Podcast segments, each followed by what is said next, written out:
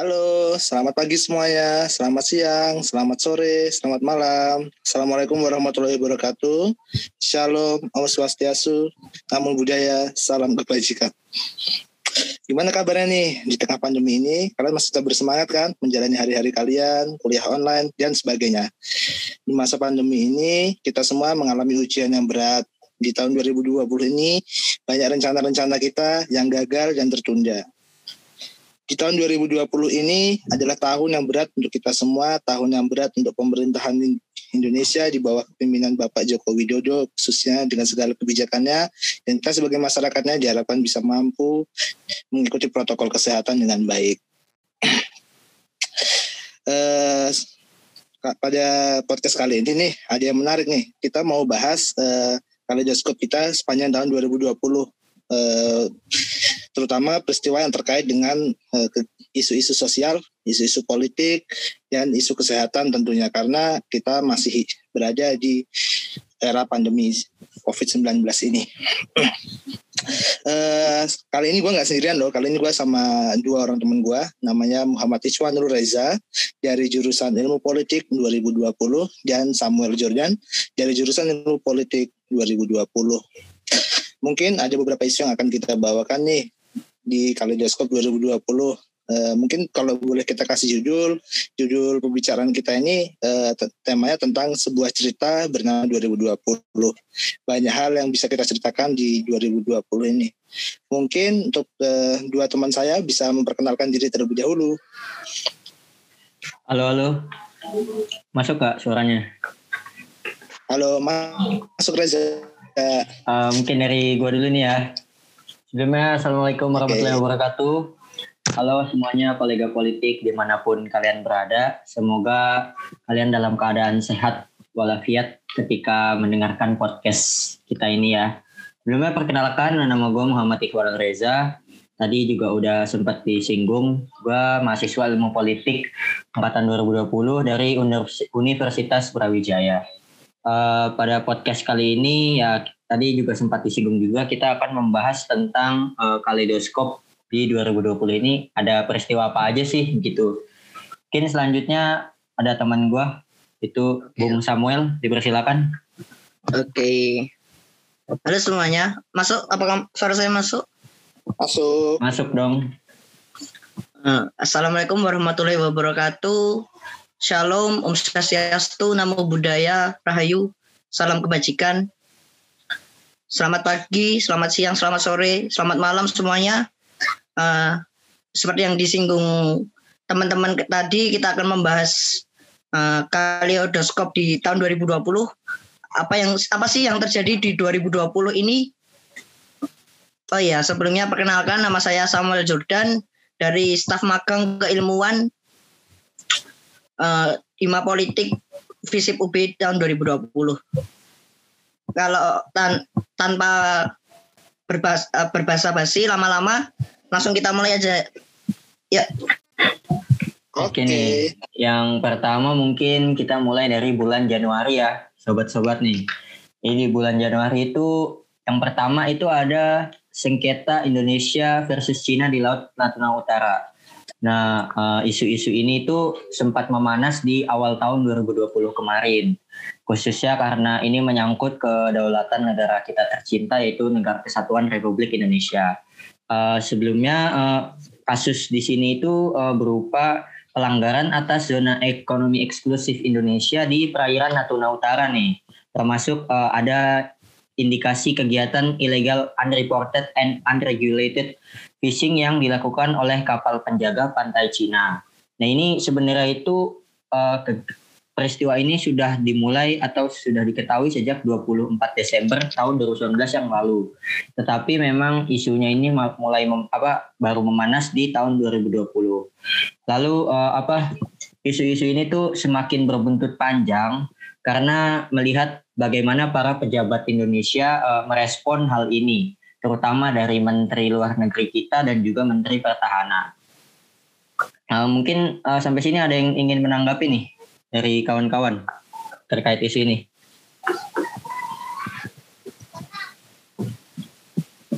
Oke, mungkin uh, ada tanggapan dari gua terkait uh, Indonesia versus Cina di Laut Natuna Utara. Sebenarnya Natuna ini ibarat cewek tuh ya bro, ibarat cewek dia tuh uh, idola lah. Mungkin dia punya pesona, ada pesona di dalam diri dia yang membuat dia tuh dicintai oleh banyak banyak kaum termasuk kadang kaum kaum yang nakal yang kadang mencintai dia dengan uh, enak-enaknya sama yang terjadi kayak di laut Natuna ini karena laut Natuna ini menyimpan banyak kekayaan alam. Dan kekayaan alam ini kebetulan Natuna berada di zona ekonomi eksklusif Indonesia. Jadi pemerintah Indonesia telah melakukan berbagai kebijakan nih teman-teman buat melindungi Natuna ini. Khususnya di zaman menterinya masih Ibu Susi, Menteri Kelautan dan Perikanannya Ibu Susi karena Ibu Susi menerapkan kebijakan uh, untuk melindungi hasil-hasil tangkapan atau menjaga agar hasil-hasil tangkapan ini tidak diambil oleh negara lain seperti misalnya banyak kapal-kapal dari Vietnam yang mencoba ingin menguasai laut Natuna Natuna Selatan. Cina mengklaim Natuna ini teman-teman karena Cina menganggap Natuna ini bagian dari sejarah atau histori mereka tapi secara konstitusi, secara zona ekonomi eksklusif, secara teritorial dia berada di dalam pangkuan ibu pangkuan Ibu Pertiwi ini. Selain itu ada ambisi Cina untuk menguasai Laut Cina Selatan ini karena memang Laut Cina Selatan ini kaya banget teman-teman sumber dayanya, terumbu karangnya dan masih banyak hal yang membuat Laut uh, Laut Natuna ini jadi primadona nih. Bukan hanya Cina dan Indonesia saja nih, tapi banyak negara-negara tetangga kita juga yang menginginkan Natuna berada di wilayah mereka dan mengambil hasilnya dengan semena-mena sih kalau menurut gua. Kalau menurut mungkin ada Samuel tanggapan dulu, juga nih dari Samuel. Gimana nih? Bung Samuel. Uh, seperti yang dikatakan Riza tadi ya, uh, pra, uh, Bapak Menteri kita tercinta, Bapak Menteri Prabowo Subianto itu uh, di pada masalah kali ini tidak menganggap serius seperti itu karena apa ya malah Bapak Prabowo sendiri ini mempersoalkan masyarakat yang mengkritik pemerintah terkait uh, terkait uh, berbagai berbagai isu yang beredar di masyarakat dengan mengatakan seperti ini. Enggak apa-apa, yang silakan saja bicara bicara. Kita kan negara demokrasi, orang boleh bicara apa saja. Nah, artinya dengan dengan perkataan seperti itu malah justru gimana ya? Seperti menganggap enteng laut Cina, laut Cina Selatan sendiri seperti itu sih.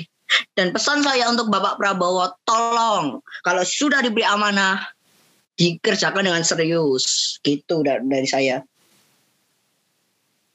Uh, mungkin uh, saya ingin melanjutkan terlebih dahulu nih sedikit. Uh, jadi uh, sebenarnya tadi sudah disinggung juga sama kawan saya Aldi uh, Cina itu mengklaim Natuna Utara berdasarkan uh, landasan historis karena dulu mereka menganggap itu laut Natuna Selatan kan sebagai laut Cina eh, laut Natuna laut Natuna Utara sebagai laut Cina Selatan. Nah, uh, di sini disebutkan nih saya membaca dari suatu artikel Cina itu uh, membuat suatu yang namanya itu nine dash line atau sembilan garis putus-putus yaitu salah satu wilayah historis Laut Cina Selatan seluas 2 juta kilometer persegi yang 90% di dalamnya mereka klaim sebagai hak maritimnya. Bahkan uh, dari 2 juta kilometer itu wilayahnya ini satu sama lain berjarak hingga 2000 kilometer dari Cina daratan itu sendiri dari Republik Rakyat Tiongkok. Nah, ini kan uh, menjadikan suatu apa ya?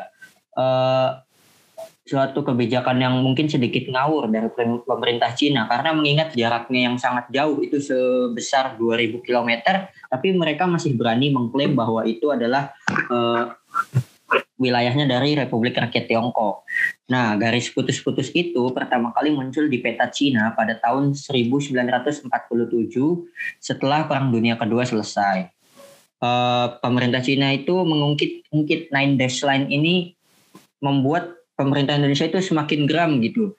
Dan tadi kan uh, Bung Samuel telah menyinggung respon dari Bapak Menteri Pertahanan kita itu Bapak Prabowo Subianto.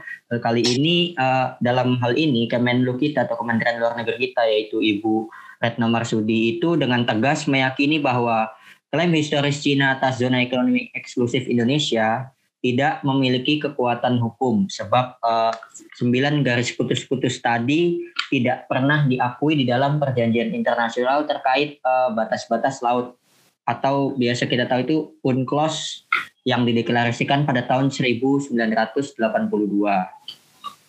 Lalu uh, ini kan tadi kita me, apa ya melibatkan dua kementerian yang cukup penting dan cukup vital di Indonesia yaitu Kementerian Pertahanan dan Kementerian Luar Negeri. Lalu sempat ada isu apakah Indonesia itu siap berperang melawan Cina. Uh, untuk hal ini bagaimana nih tanggapan dari kawan-kawan? Apakah Indonesia itu siap perang? Apa enggak sih?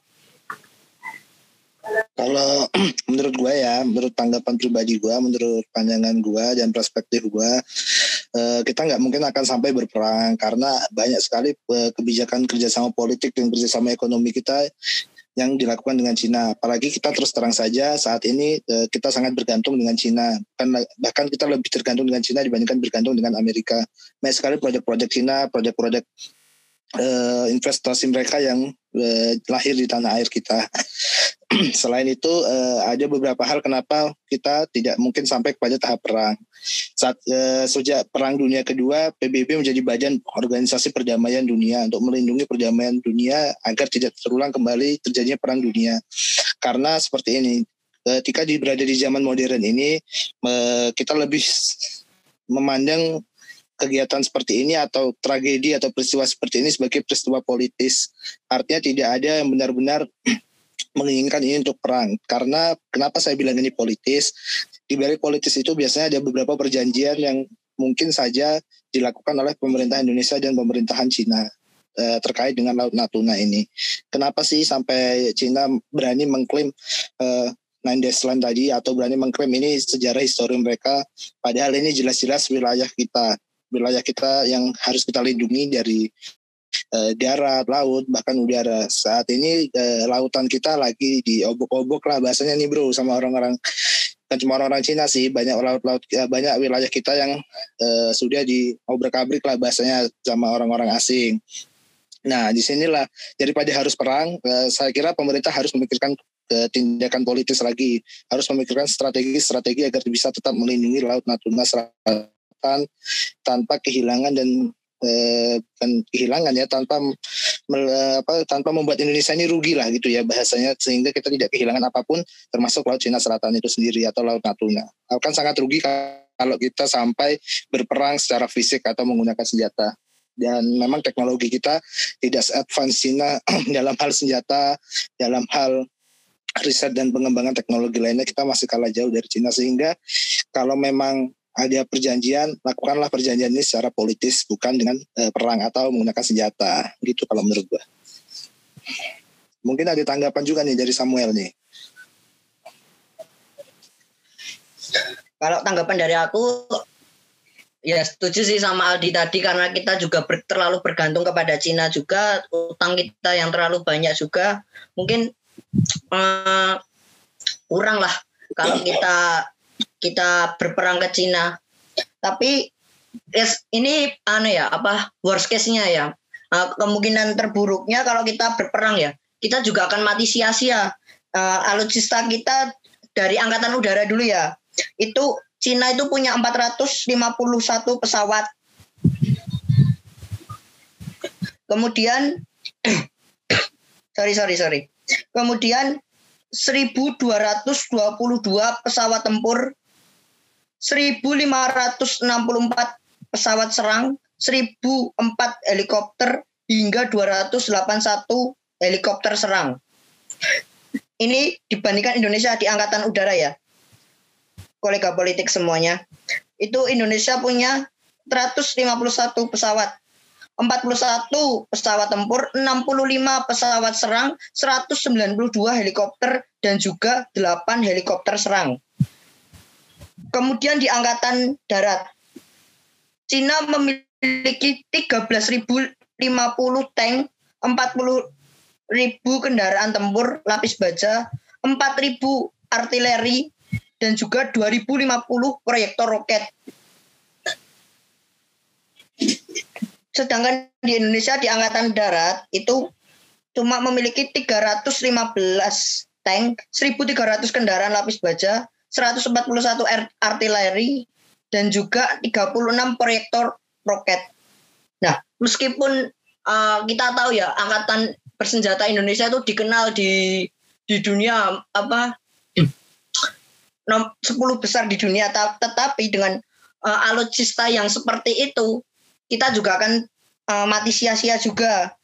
Dan ini berdasarkan data juga uh, di angkatan laut just, khususnya pada pada pertempuran laut di laut Cina Selatan ini Cina memiliki satu kapal induk, 76 kapal selam, 52 fregat, eh, 33 kapal perusak, 192 kapal patroli, dan juga 33 kap kapal perang ranjau. Sedangkan Indonesia cuma memiliki 5 kapal selam, 8 frigate, 139 kapal patroli, dan juga 11 kapal perang ranjau. Indonesia sendiri tidak punya kapal induk. Jadi terlalu sia-sia juga dan mati konyol lah kalau kita perang dengan Cina juga. Ya, mungkin kalau itu, dari Reza sendiri gimana? Uh, sebuah fakta yang cukup mengejutkan ya bagi uh, angkatan militer kita. Ini ini kita berbicara sedemikian rupa bukan untuk bermaksud menjatuhkan atau merendahkan TNI kita, betul begitu kawan-kawan ya. Tapi memang faktanya yeah. uh, anggaran kita pun kalah jauh dibandingkan Cina. Uh, Cina itu uh, memiliki anggaran militer itu uh, sebesar ini kalau kita lihat di satu si apa website tentang militer itu Cina memiliki anggaran militer itu sebesar 3.124 triliun atau setara dengan 224 miliar US dollar. Sedangkan Indonesia anggaran militernya itu hanya sebesar 40 triliun atau hanya 6,9 miliar US dollar. Ini ini hanya sepersekiannya dari anggaran Cina ini milik kita ini. Jadi bayangkan apabila memang terjadi misalkan perang terbuka ya betul dikatakan Samuel kita akan mati konyol gitu. Memang eksistensinya untuk menjaga kedaulatan, tapi ada cara-cara lain yang harus terlebih dahulu dilakukan supaya tidak terjadilah perang terbuka dengan Cina. Apalagi tadi juga sempat disinggung oleh uh, Aldi bahwa Cina juga kan salah satu negara yang punya hubungan baik dengan Indonesia dan juga saling membutuhkan gitu antara keduanya. Lalu uh, waktu itu saya juga sempat uh, mendengar dan juga melihat uh, statement dari Panglima TNI kita Bapak Hadi Cahyanto itu bahwa doktrin TNI kita itu Green Water Navy. Itu doktrin untuk TNI Angkatan Laut itu artinya TNI Angkatan Laut kita itu memiliki spesialisasi atau memiliki paham bahwa kita tidak menyerang sebelum diserang. Artinya kita lebih defensif dibandingkan dengan Cina ataupun Amerika Serikat yang doktrinnya itu Blue Water Navy atau mereka itu angkatan lautnya bisa menguasai atau bisa mengoperasikan uh, perang laut terbuka itu secara maksimal karena tadi dikatakan oleh Bung Samuel mereka memiliki kapal kapal induk sedangkan Indonesia itu tidak punya. Nah ini ini merupakan perbandingan yang tidak cukup sebanding menurut saya. Mungkin uh, sekian mungkin ya untuk pembahasan dari konflik Indonesia dengan Cina di Laut Natuna Utara dan sejauh ini perkembangannya pun berangsur-angsur lebih lebih uh, dingin dibandingkan di bulan Januari lalu. Dan harapan saya dan juga harapan kita semua ya semoganya tidak terjadi apa-apa di sana. Dan semoga kedua pihak atau kedua pemerintah juga bisa saling menghargai batas-batas yang telah ditentukan oleh uh, dunia internasional begitu. Mungkin bisa dilanjutkan untuk kaleidoskopnya. Oke, okay, dari okay. saya uh, harapan saya ya untuk uh, menyambung yang tadi dulu yang pertama ya untuk di Natuna Utara ini ya. Mungkin harapan saya juga supaya lebih bisa lah diselesaikan secara diplomasi. Mungkin gini apa para pendahulu kita mungkin bisa berperang dengan hanya bambu runcing tapi dengan perkembangan teknologi juga tidak mungkin juga kita cuma pakai bambu runcing dengan semangat gitu. Kita harus memperbarui diri kita dengan um, alutsista yang lebih baik lagi dengan yang gimana ya? Dengan yang uh, lebih modern lagi dengan apa? Dengan jangkauan tembak yang lebih luas lagi seperti itu. Nah, uh, kan ini hubungannya dengan Cina ya. kita lanjut ke kaleidoskop selanjutnya. Sebenarnya uh, kasus ini sudah terjadi di 2019 sih, di akhir 2019 yang terjadi di Cina. Dan kasus ini terlalu uh, merepotkan banyak pihak lah. Hingga sekarang banyak yang terdampak dari kasus ini, yaitu kasus COVID-19. Di mana awal pada awal adanya COVID ini pemerintah kita cenderung itu justru meremehkan COVID ini. Uh, yang mengatakan uh, Menteri Perhubungan makan nasi kucing kita bisa terhindar dari corona. Kemudian Menteri Perhubungan mengatakan eh, Menteri Kese maaf uh, Menteri Kesehatan mengatakan kita kita punya Tuhan kita apa kita negara yang bertuhan. Kemudian uh, dari apa dari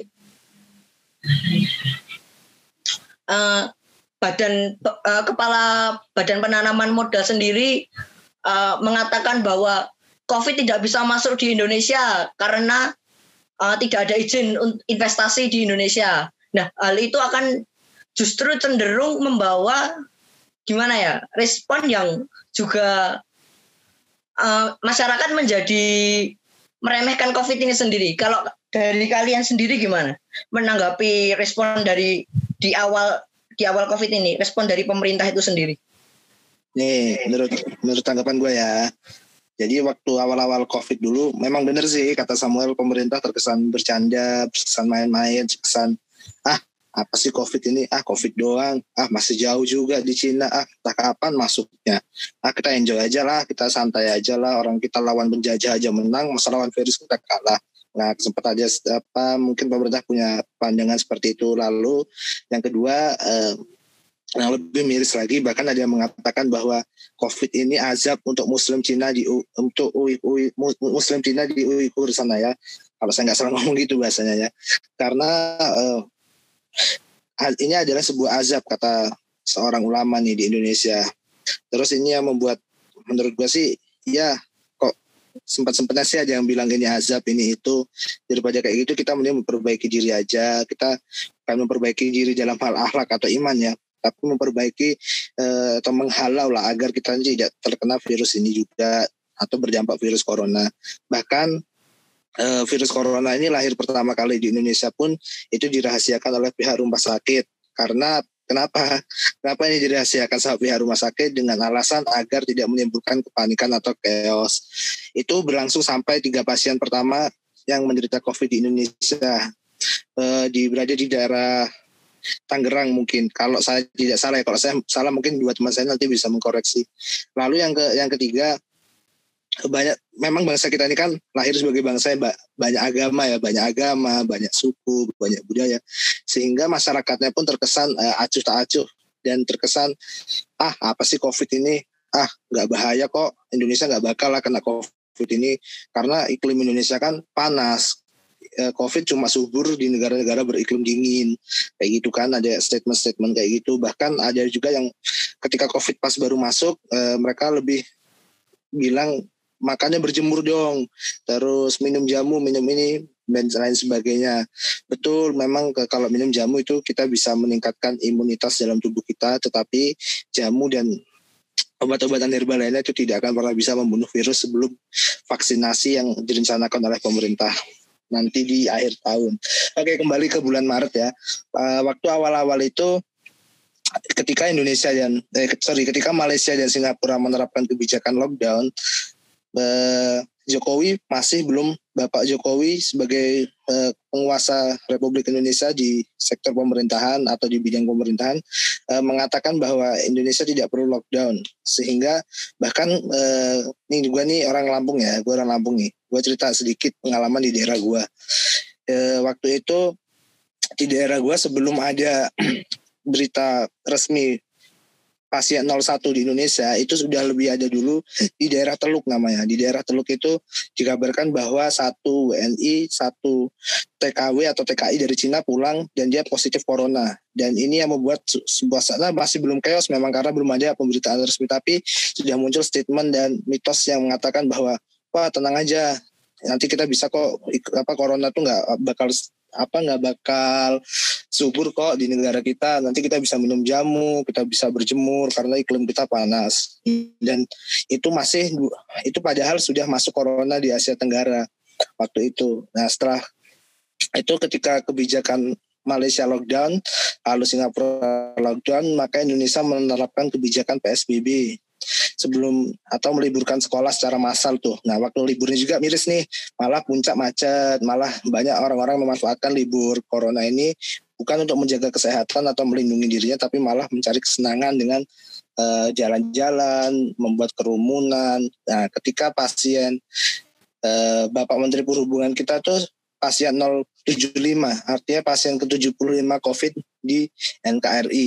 Nah, ketika Menteri Perhubungan eh, terkena virus corona, barulah pemerintah gagap dan terkesan eh, gegabah dalam menghadapi corona ini. Belum lagi Menteri Pertahanannya yang tidak pernah mengeluarkan statement apa pun selain statement-statement konyol yang dikeluarkannya. Oh iya, Indonesia juga coba mencoba meniru cara Cina membangun rumah sakit dalam waktu dua minggu. Tetapi Indonesia melakukannya dengan waktu yang sedikit lebih lama daripada Cina dan Eh, rumah sakit ini dikabarkan terletaknya sangat jauh dari pusat keramaian atau pusat provinsi. Memang betul tujuannya memang agar tidak tertular oleh eh, pasien-pasien corona lainnya. Tapi jaraknya masih terlalu jauh. Bahkan uh, Rusia saja membangun rumah sakit hanya berjarak 200 km dari pusat kota, tetapi Indonesia membangunnya sampai jarak 800 km yang sangat jauh dan corona pun waktu itu lahir lebih banyak di perkotaan dibandingkan perkampungan nih.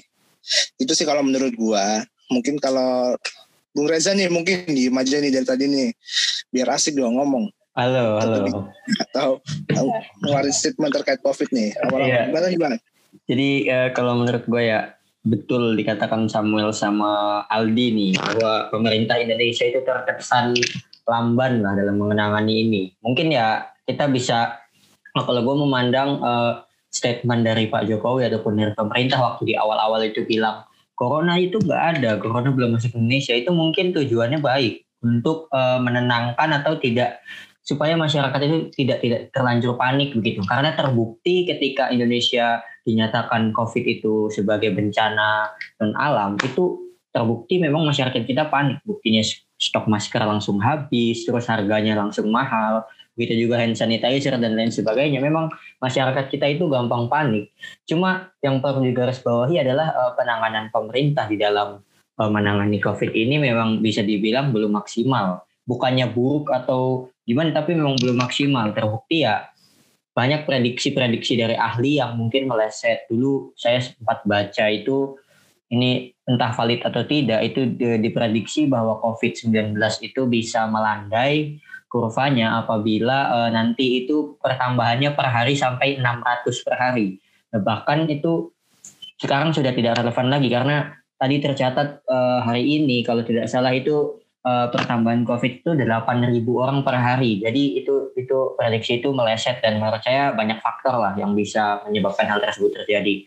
Lalu selain saya juga mengkritisi beberapa kebijakan pemerintah yang kurang apa ya kurang tepat bisa dikatakan uh, saya juga ingin uh, mengkritisi uh, perilaku dari masyarakat kita tentunya masyarakat Indonesia khususnya di kota-kota besar seperti uh, Jakarta dan sekitarnya itu masih banyak yang tidak taat dan tidak patuh terhadap protokol kesehatan begitu. Jadi ya udah kayak kita hidup biasa aja gitu santuy hidupnya. Karena masyarakat Indonesia kan masyarakat santuy gitu plus 62 jadi ya nggak takut itu sama yang namanya covid. Dulu aja ada bom Sarinah teroris lu ngebom ditontonin. Ada yang jual sate. Itu membuktikan bahwa Indonesia masyarakatnya emang santuy. Tapi kan dalam hal ini ya santuy boleh tapi jangan sampai membahayakan diri kita dan orang lain gitu. Tadi juga dikatakan Aldi dikasih libur malah liburan. Ya benar sih libur untuk liburan tapi ya jangan ke tempat ramai. Kata kan memang covid ini salah satu media penyebaran itu dengan dengan apa ya dengan kita berkerumun dengan orang banyak itu mempercepat persebarannya begitu.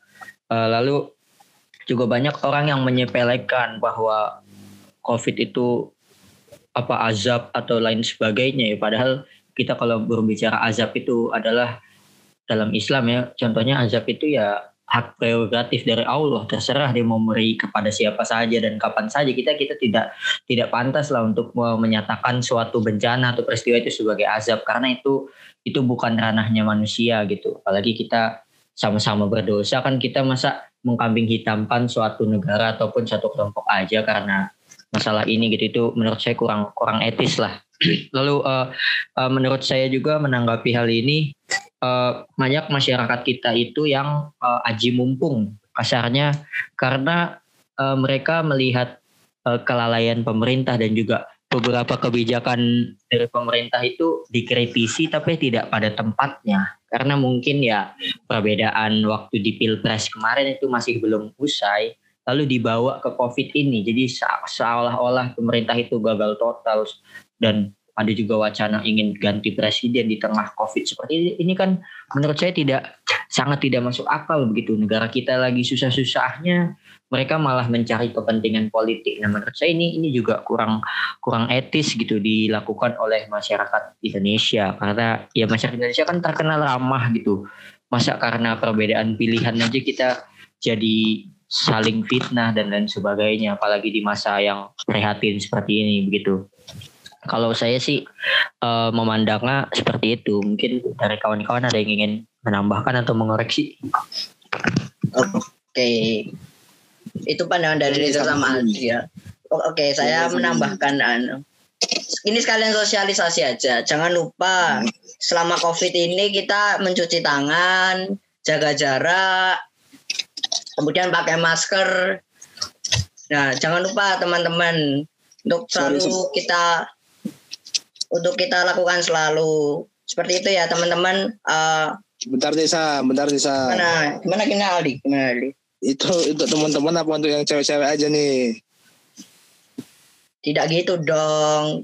Kita oh. mengingatkan lah, saling mengingatkan. Kita saling saling apa ya? Hmm, saling aware lah. Kita saling anu ya saling mengingatkan lah intinya satu sama lain biar kita juga uh, semakin semakin apa ya semakin sehat semuanya biar kita tidak terkena covid juga nah melihat dari situ kan juga kita ada anu apa namanya di tengah covid ini kemarin presiden kita marah-marah kita minta reshuffle itu tapi ternyata pakai X nah itu marah-marah atau cuma pencitraan nah gimana menurut kalian teman-teman Marahnya sambil ya, baca ya. sih kalau menurut gua nih ya. Apa? Marahnya sambil baca. Baca apa? Baca teks. Ah itu, kenapa itu? Marahnya di setting atau marah beneran? Atau mencari elektabilitas lagi? Oh, aduh, kan udah nggak bisa maju. Ya sebenarnya sih. Iya juga, tapi kan sebenarnya buat sih, anaknya masih bisa. ya malah mana-mana nih, malah mana-mana nih bahasannya nih. Jadi um, marah atau mencari elektabilitas atau apa pun, marah baca-baca pakai teks, itu kan merupakan sebuah sikap dari seorang pemimpin kita, dari seorang presiden kita, dari uh, seorang yang mempunyai kekuasaan tertinggi di negara kita, seperti itu. Dan beliau memang terus terang uh, memang ada beberapa kinerja menteri kita lihat saja memang ada beberapa kinerja menteri yang uh, tidak memuaskan. Terutama yang bikin saya geram adalah bukan gram sih ya tapi jengkel atau mangkel lah kalau bahasa Jawa mangkel. Mangkel oleh sakumbek Menteri Kesehatan ya kan karena kenapa? Begini yang pertama Menteri Kesehatan itu tidak mempunyai statement cerdas yang membuat publik itu yakin bahwa eh, pemerintah itu mampu menghadapi COVID-19 ini Padahal Menteri Kesehatan itu adalah salah satu kaki tangan Presiden untuk menjalankan misinya agar melindungi segenap bangsa Indonesia dari pandemi COVID-19 ini serta mempercepat pemutusan rantai penularan COVID-19 ini. Tapi tidak pernah ada statement cerdas yang keluar dari seorang Menteri Kesehatan. Malah cenderung statement konyol yang dikeluarkan oleh mereka sehingga publik eh, kehilangan trust terhadap pemerintah. Dalam hal ini publik kehilangan kepercayaan terhadap pemerintah. Sehingga apa pun yang dilakukan pemerintah, presiden marah, presiden mengeluarkan kebijakan ini, pemerintah mengeluarkan kebijakan itu, itu kesannya e, pemerintah sedang melakukan hal yang main-main atau pencitraan. Sebenarnya kalau ingin kita kritisi, memang kinerja Menteri Kesehatan lah yang paling buruk dibanding kinerja menteri lain. Terlihat sekali bahwa Menteri Kesehatan atau Kementerian Kesehatan dalam hal ini bukan gagal ya. Mereka harus kita apresiasi juga mereka melakukan usaha-usaha yang e, berusaha untuk melindungi kita dan menyelamatkan bangsa kita. Tetapi mereka tidak melakukan usaha sosialisasi yang baik pada publik. E, mungkin ada satgas COVID ya, mungkin ada satgas COVID. Itu pun e, satgas COVID itu hanya menyampaikan jumlah, hanya menyampaikan peraturan protokol. Jumlah di sini maksudnya jumlah pasien yang tewas berapa, positif berapa, sembuh berapa. E, habis itu men, apa, menya, menyuarakan protokol kesehatan, menyuarakan kebijakan baru pemerintah. Itu semua dilakukan oleh Satgas Covid. Tidak pernah ada e, ucapan atau statement dari Bapak Menteri Terawan. Bahkan Bapak Menteri Terawan e, waktu awal-awal jadi menteri itu dia sempat ingin membuat e, ramuan bahwa ramuan herbal ini nantinya akan menjadi obat murah buat Indonesia. Begitu. Jadi e, Menteri Kesehatan ini apa ya e, kesannya dia memang tidak profesional ketika berada di depan publik. Mungkin dia punya kinerja di balik layar ya, tapi saya kira seorang pemimpin atau seorang pelayan publik itu harus bisa memberikan sosialisasi yang baik kepada publik. Sosialisasi yang baik kepada publik inilah yang membangkitkan trust uh, rakyat terhadap pemerintah. Dan ini tidak dilakukan sama sekali oleh Menteri Kesehatan. Padahal dia adalah penyambung lidah Jokowi kepada rakyat. Tetapi yang harus kita garis bawahi pula ketika Bapak Jokowi ingin melakukan reshuffle, harusnya yang harus dia pertama kali hantam adalah kegeraman masyarakat terhadap Menteri Kesehatan. Yang pertama Menteri Kesehatan ini hmm, seperti terkesan bahkan dia sempat disindir tuh sama mata Najwa tentang bangku kosong tapi malah mm, itu pernyataan yang malah Mbak Najwa malah dilaporin ya ke ke mana ke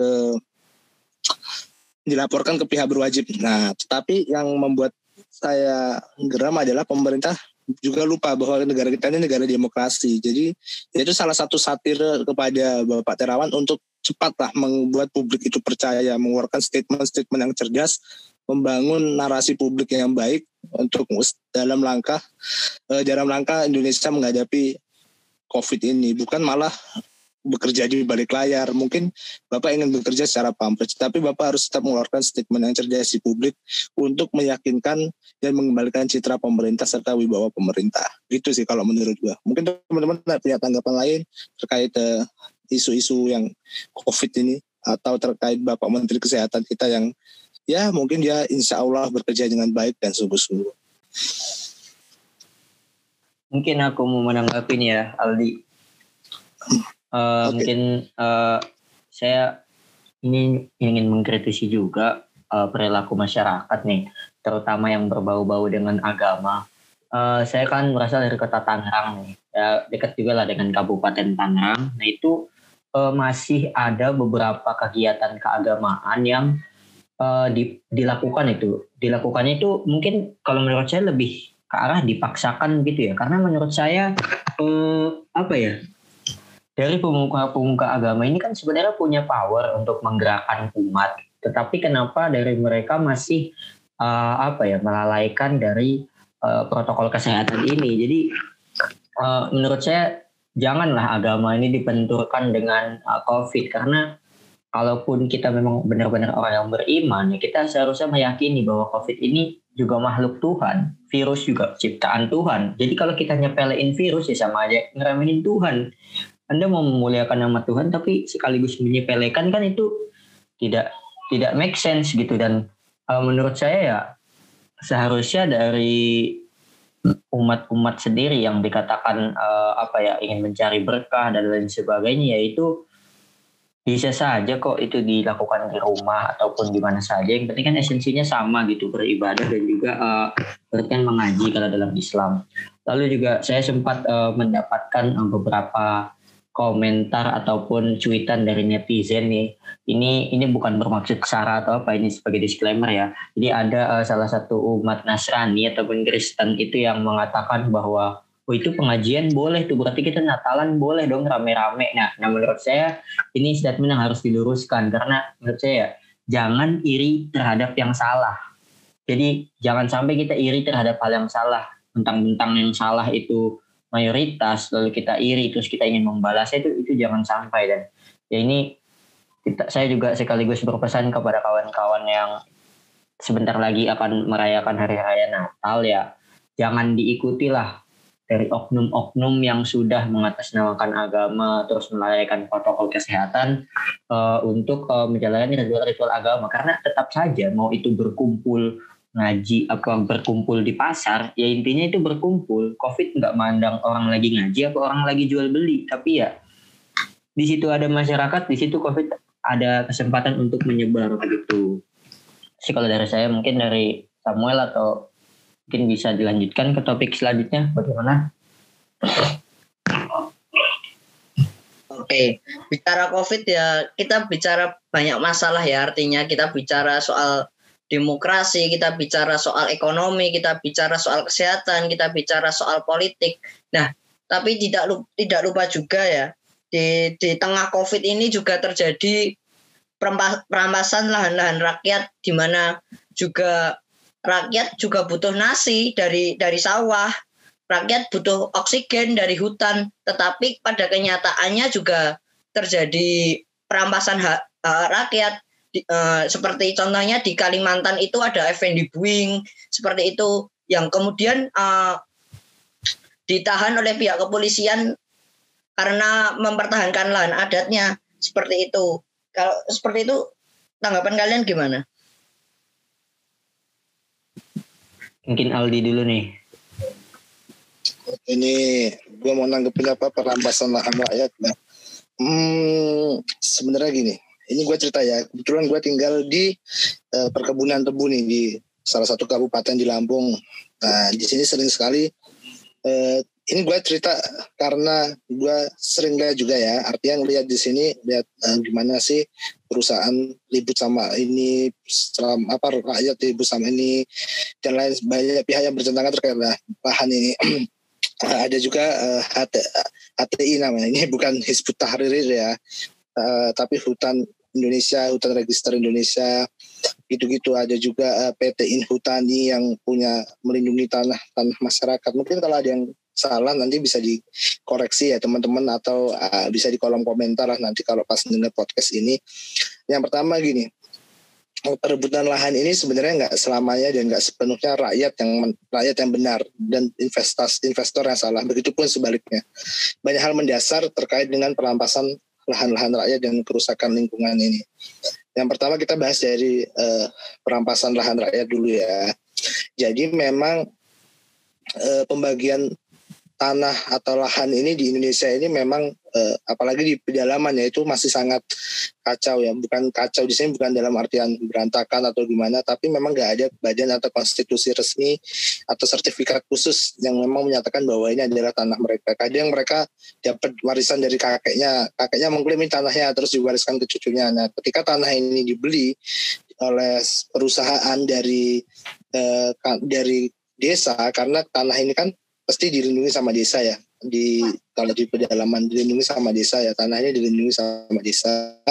Nah habis itu ketika mereka beli dari situ dari desa nah ini yang mengakibatkan ini konflik karena uh, si warga ini merasa si warga ini merasa kalau tanah ini masih menjadi miliknya. Sehingga membuat kadang mereka merasa wah kok tanah gue diambil nih? Akhirnya terjadilah sengketa lahan. Sebenarnya sebenarnya nggak semuanya itu perampasan. Kadang perusahaan itu punya bukti, investor itu punya bukti-bukti yang kuat tentang lahan ini. Sehingga yang membuat mereka itu akhirnya eh, kalau mau konflik ini loh ada perjanjian tertulis ada hitam di atas putih ada matra ada lembaga hukum yang melindungi. Jadi ya eh, kadang malah oh, rakyat ini yang melindungi apa yang menghalangi investor untuk menanamkan modelnya di Indonesia terutama dari lahan. Sering sekali terjadi keributan lahan di Indonesia ini. Ini kita bicara uh, di daerah saya karena saya melihat banyak sekali uh, orang-orang yang ribut dan konflik. Mungkin kita ngelihatnya kalau di berita itu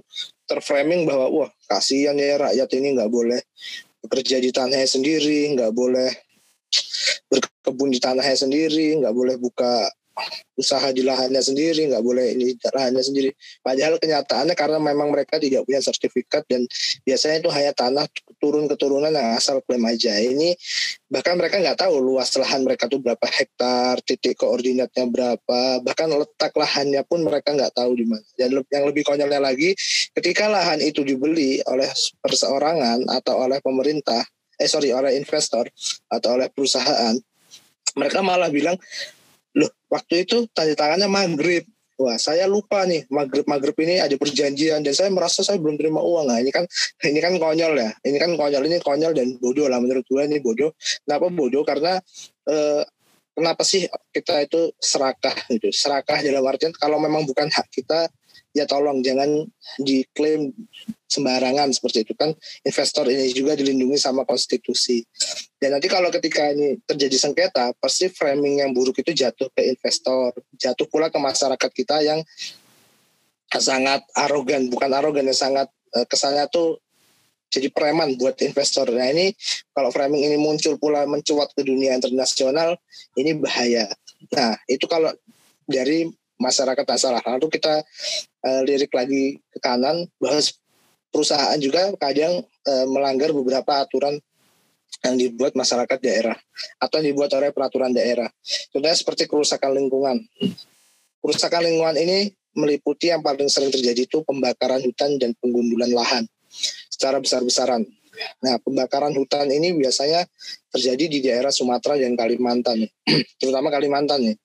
E, kenapa begitu? Karena memang di, di Indonesia ini tidak ada izin membakar dan merusak lingkungan, tapi pemerintah, eh, sorry, perusahaan dan investor-investor nakal juga yang kadang tidak memiliki regulasi dari pemerintah secara resmi juga, mereka melakukan ini dengan seenak-enaknya. Jadi memang harus ada hal yang bersinergi antara masyarakat dan perusahaan investor asing. Nah, bagaimana kita bisa bersinergi itu? Sinergi itu kita lakukan, dilakukan dan dilindungi oleh negara yang melindungi sekitar tumpah darah Indonesia melalui beberapa peraturannya. Nanti juga bakal kita bahas nih tentang omnibus law ya. Nah, ini juga terkait dengan permasalahan lahan. Kalau mungkin omnibus law terlepas dari banyak polemik ya, tapi eh, sadar atau tidak sadar mungkin nanti omnibus law inilah yang akan melindungi kita agar tidak terjadi perampasan yang katanya perampasan lahan rakyat rakyat juga harus mengerti bahwa punya lahan itu ada aturannya ada surat-suratnya ada maternya ada segala macamnya lah agar ini dilindungi oleh hukum. Bagaimana pemerintah mau melindungi kita kalau kita nggak punya syarat-syaratnya? Seperti itu. Mungkin ada tanggapan lain dari teman-teman. Nah, mungkin saya sedikit menanggapi dari pernyataan Aldi tadi ya.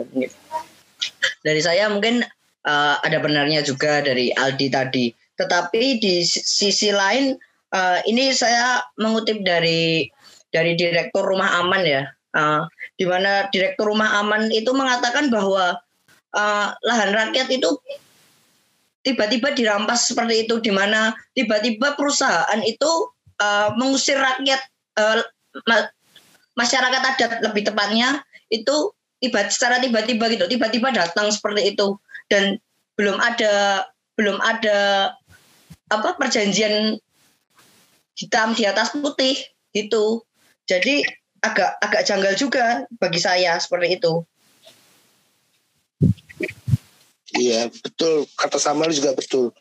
Sehingga eh, baik investor maupun rakyat nih gue kira harus punya regulasi dan ketentuan. Ibarat orang nih kita kan nggak bisa klaim-klaim cewek cantik itu jadi punya kita kan kalau kita nggak punya regulasi kita nggak punya komitmen atau sebagainya nih itu juga sama kalau kita punya lahan atau punya tanah juga kita harus punya kita harus menaati SOP lah atau prosedur-prosedurnya agar hak kepemilikan kita ini dilindungi oleh pemerintah dan hukum baik hak kepemilikan secara pribadi, secara masyarakat adat, secara desa ataupun investor. Itu nih, mungkin Bu Reza nih aja tanggapan nggak nih? Di aja nih tidur nih kali ini.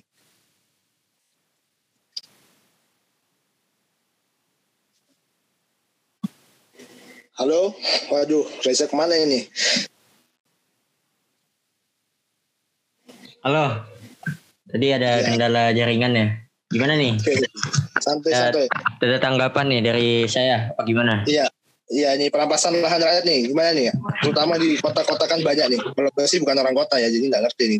Oh, kalau dari gue sendiri sih, kemarin emang ada nih di daerah gue itu di kota Tangerang gue lupa kalau nggak salah itu di kecamatan Benda namanya. Itu ada uh, aksi apa ya? Penolakan dari warga untuk uh, alih fungsi lahan gitu kayak penggusuran jatuhnya. Nah ini gue kurang tahu kronologinya kayak gimana cuma yang jelas lahan itu punya warga terus ingin dibeli jalan tol itu ya Reza iya betul tol Tangerang itu. Itu mau buat dibuatkan jalan tol. Nah, mungkin ada sengketa dari pihak masyarakat dan juga pemerintah. Mungkin ada keterlambatan pembayaran ataupun ketidaksesuaian harga yang ingin dibeli dan dijual oleh masyarakat dengan pemerintah begitu. Cuma yang perlu digarisbawahi di sini adalah uh, bagaimana uh, ini apa respon dari pemerintah ketika mendapatkan adanya masyarakat itu yang tidak memiliki sertifikat dan sebagainya seperti yang dikatakan oleh Aldi tadi itu kayak punya lahan itu harus punya prosedurnya atau ada syaratnya begitu. Jadi tidak asal klaim ataupun uh, asal-asal bilang oh ini punya saya atau ini dari dulu punya gua gitu. Harus ada sertifikat dan juga mungkin izin guna bangunan begitu. Nah, uh, selain itu selain selain itu uh, harus ada yang namanya uh, perizinan ke Pemda dan lain sebagainya begitu. Terus juga jangan sampai uh, adanya kayak perebutan lahan secara paksa dari pemerintah. Mungkin seharusnya diberikan tenggang waktu, entah itu berapa minggu atau berapa bulan sebelumnya, baru dilakukanlah yang namanya penggusuran atau pemindahan gitu. Mungkin dari gue sih segitu aja ya. Oke, sekarang tadi kan kita udah bahas nih, asik nih bahas isu-isu nasional nih. Ini dari bulan Januari sampai Maret sampai April aja udah banyak nih isu-isu yang panas ya. Eh, kita bergerak sedikit nih ke isu internasional. Eh, mungkin teman-teman tahu ya kabar George Floyd. Nah, ini adalah salah satu eh, penduduk sipil Amerika Serikat yang terkena kasus rasial. Dan gimana sih pandangan kasus rasial? Di negara kita ataupun di dunia internasional. Bahkan George Floyd ini sampai keluar uh, kampanye tentang Black Lives Matter. Black Lives Matter ini digaung-gaungkan juga oleh salah satu pembalap Formula One berkulit hitam asal Inggris yaitu Lewis Hamilton. Bahkan uh, sejak terjadinya peristiwa rasial ini beberapa cabang olahraga itu sudah lama sih menggaung-gaungkan tentang no racism, no racism. Kalau kita lihat di UEFA Champions League buat yang suka nonton bola nih. Terus kalau kita lihat di Formula One ada We Race As We Race As One. We Race As One ini meliputi juga orang-orang orang-orang sorry orang-orang uh, untuk melindungi kasus rasial ya. Orang-orang yang melindungi kasus rasial termasuk Black Lives Matter. Terus kalau kita lihat di dunia balap motor uh, We Race As Together uh, habis itu banyak lah banyak cabang-cabang olahraga yang juga membantu menggaungkan kasus rasial ini. Begitu. George Floyd ini kalau boleh tahu dia itu eh, orang atau penduduk sipil yang bekerja sebagai supir truk nah lalu dia kehilangan pekerjaannya akibat pandemi COVID-19 yang melanda negaranya yaitu USA atau Amerika Serikat. Eh, karena kasus ini akhirnya dia tidak memiliki pekerjaan karena COVID ini dia tidak memiliki pekerjaan. Nah, lalu apa sih yang membuat orang itu uh, tersulut emosinya terhadap George Floyd ini atau orang sampai membunuh dia dan mengatakan tentang atau mengeluarkan sifat-sifat rasial terhadap dia atau mengeluarkan perkataan rasial kepada dia sehingga orang membunuh dia. Jadi kalau dari artikel yang saya baca nih, dari artikel yang gue baca eh, katanya George Floyd ini dia membayar sesuatu menggunakan uang palsu. Nah, kadang memang begini, susah juga kita mau bilang kalau itu eh, salah satu hal yang rasial ya. Kita lihat, ini gue nggak pihak mana-mana ya, gue juga nggak menyindir ras mana pun ya, gue nggak meng, meng, mengkucilkan ras mana pun, ras minoritas apa pun.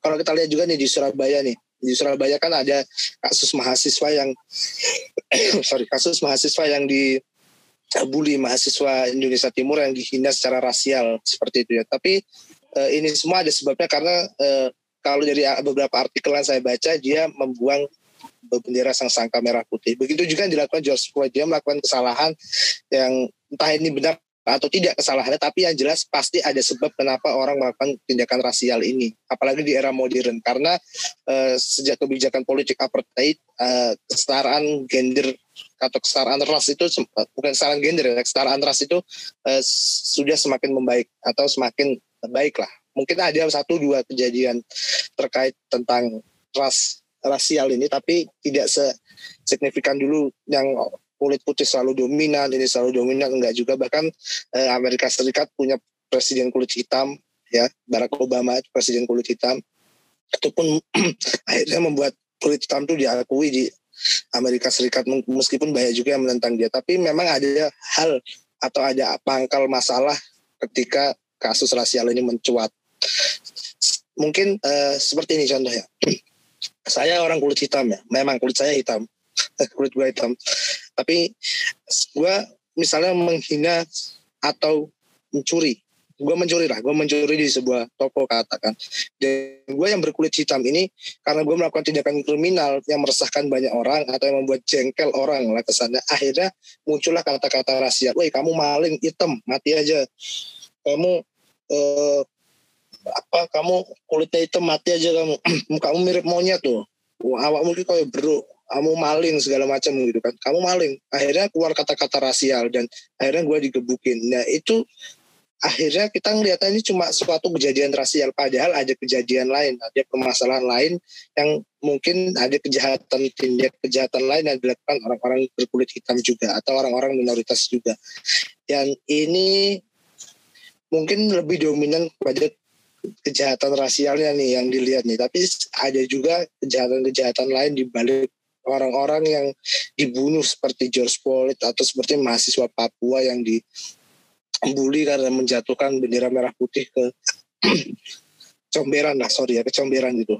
Mungkin ada mungkin banyak yang berbeda tanggapan sama gue tapi gue ngeliatnya sih eh, permasalahan itu nggak bisa dilihat dari satu sudut pandang saja. Mungkin banyak orang yang menggaungkan Black Lives Matter ini itu ini itu Wiras S1 say mungkin tapi kita harus lihat kenapa gaungan ini muncul. Ataukah mungkin yang membela itu juga kadang-kadang orang yang tidak melihat kesalahan orang lain atau kesalahan dari si pelaku ini dan dia cuma nyari panggung lah, cari panggung untuk menggaungkan anti rasial. Memang itu bagus, memang kita diciptakan sama Tuhan itu buat setara kan. Nah, tapi kalau kes, kadang kita sudah melakukan dan menjaga perasaan orang-orang minoritas ini, menjaga kesetaraan ini, akhirnya kesetaraan ini kadang dihanati sama pihak-pihak tertentu yang membuat kita akhirnya ya bergesekan dengan masalah-masalah rasial ini di era modern. Gitu sih. Ini mungkin menurut temen gue nih, uh, Reja nih, diem aja nih dari nih. Apa gara-gara capek dengerin gue ngomong? Halo nih mungkin ada nih tanggapan dari gue ya tentang kasus George Floyd. Uh, sebenarnya opening statement dari gue apa pun alasan rasisme itu tidak dibenarkan dalam agama mana pun di dalam ajaran apa pun dan menurut uh, dan gue salah satu yang mungkin uh, menolak keras atau mengutuk keras uh, tindakan rasisme yang dilakukan oleh oknum kepolisian dari uh, Amerika Serikat begitu. Nah mungkin uh, ini sedikit kontradiktif dari negara Amerika Serikat sendiri. Mereka merupakan salah satu negara yang mengagung-agungkan atau menggaungkan hak asasi manusia. Dan itu tertuang di dalam uh, deklarasi kemerdekaan Amerika Serikat pada tahun 1776 yang dideklarasikan oleh Thomas Jefferson. Nah ini menurut gua ada satu hal yang lucu di mana pada saat itu Thomas Jefferson mendeklarasikan kemerdekaan Amerika dalam suatu surat begitu ya kurang lebih. Tapi dia sendiri Thomas Jefferson itu memiliki budak kulit hitam. Jadi gimana ya? Dia mendeklarasikan bahwa perbudakan itu adalah hal yang salah bahwa semua manusia diciptakan yang sama begitu. Tetapi dia sendiri mempunyai budak kulit hitam. Nah ini kan cukup cukup apa ya menjadi hal yang kontradiktif begitu. Apalagi uh, menjadi seorang uh, deklarator kemerdekaan sebuah negara adidaya begitu. Lalu uh, ada juga sempat isu yang mengatakan bahwa Thomas Jefferson ini menghamili salah satu budaknya begitu budak kulit hitamnya dan itu memang ya ini masih belum terbukti kebenarannya tetapi ada isu yang menyebutkan hal tersebut. Nah ini uh, apa ya menurut gue memang Amerika Serikat ini ada ada ada masalah masa lalu lah dengan uh, perilaku rasisme begitu. Lalu uh, ada hal yang lucu lagi tentang rasisme. Menurut saya atau menurut gue lah, rasisme itu tindakan yang bodoh. Apalagi ini ini kita konteksnya dalam di Amerika Serikat ya. Uh, mereka mengatakan bahwa kulit hitam itu bukan manusia lah, tidak diperlakukan seperti manusia begitu. Tetapi perlu diingat bahwa di Amerika Serikat orang-orang kulit putih itu juga bukan orang pribumi mereka juga pendatang dari Eropa, terutama Inggris ya. Inggris dan Prancis kalau tidak salah itu mereka sama-sama pendatang tapi sama-sama ribut. Nah ini kan nggak jelas gitu. Udah di tanahnya orang, tanahnya numpang tapi sama-sama mengejek.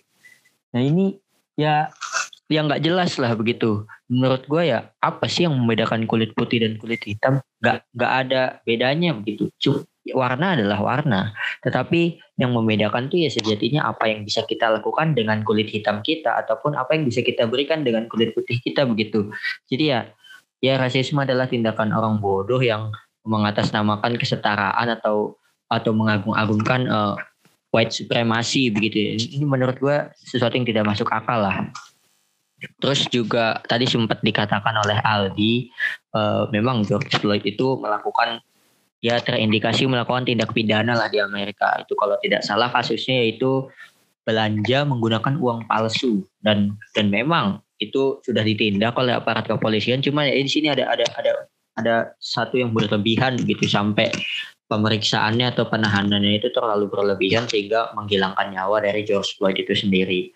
Dan ini juga bukan kali pertama ada aparat kepolisian berlaku uh, tidak tidak manusiawi terhadap kulit hitam. Mungkin ada beberapa kasus yang sebelumnya, cuma memang saya juga tidak begitu mengikuti. Tetapi yang perlu diingat setelah itu uh, ada aksi demonstrasi besar-besaran di beberapa negara bagian di Amerika Serikat yang menuntut bahwa polisi tersebut harus diadili dan juga membela dari uh, haknya si George Floyd itu hak hidupnya lah. Dan uh, apa namanya George Floyd ini juga mendapatkan beberapa dukungan dari beberapa masyarakat kulit hitam yang lain pasca meninggalnya. Terbukti ada banyak karangan bunga dan juga uh, aksi-aksi setelahnya begitu. Tapi yang uh, perlu di apa ya ada ada hal yang lucu juga di sini. Mereka berdemonstrasi mengatasnamakan ham mengatasnamakan kesetaraan atau dengan apa ya tagar yang cukup viral pada saat itu Black Lives Matter. Tetapi ujung-ujungnya mereka menjarah toko-toko branded, menjarah uh, uh, barang-barang mewah begitu terus diambil. Nah, ini ini untuk apa tujuannya?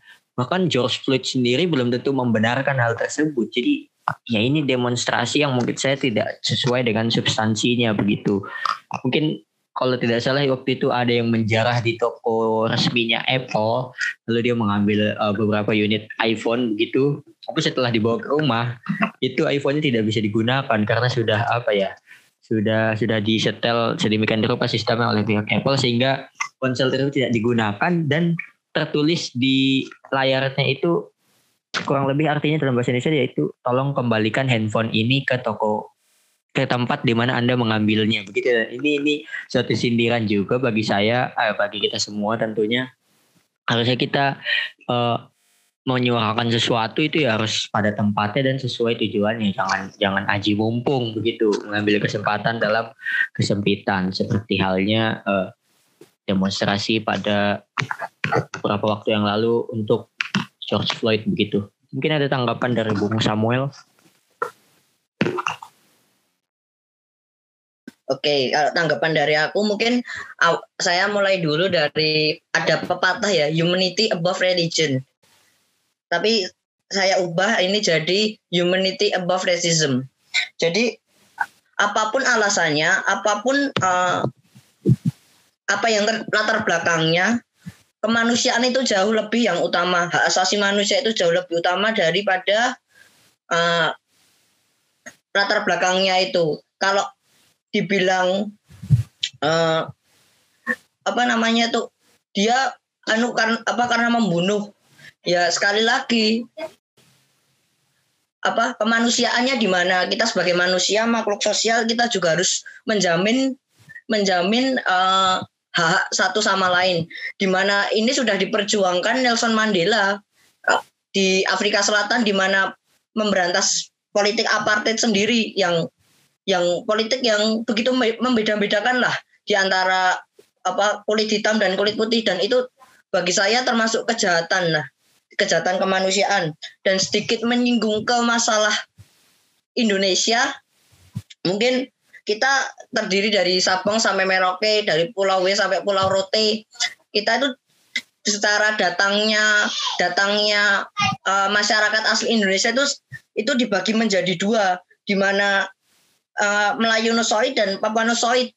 Dan buat apa sih kita membeda-bedakan juga apalagi di uh, mungkin ini kali kali ada skop 2020 tapi saya akan agak menyinggung ke, ke 2019 ya.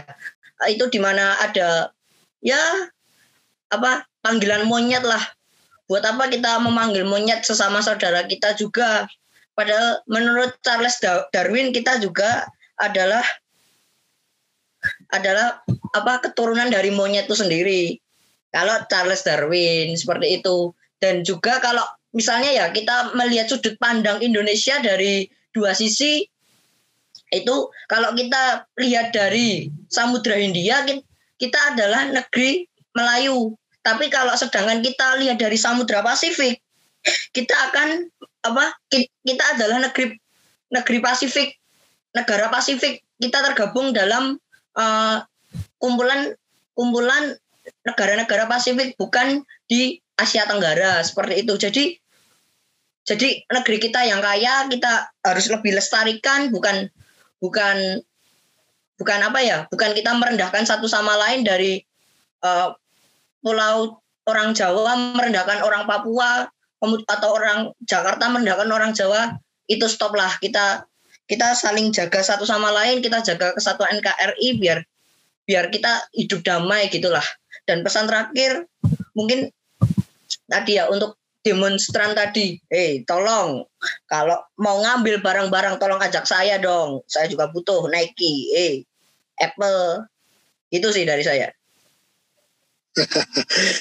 kalau gue sih nggak mau sih ya sampai dianggap keturunan monyet mau sama siapa aja juga nggak mau mager keturunan Nabi Adam Sam tapi kita juga nggak tahu sih Nabi Adam tuh Eh, eh, ya, eh, eh, eh, eh, eh, bahaya dong.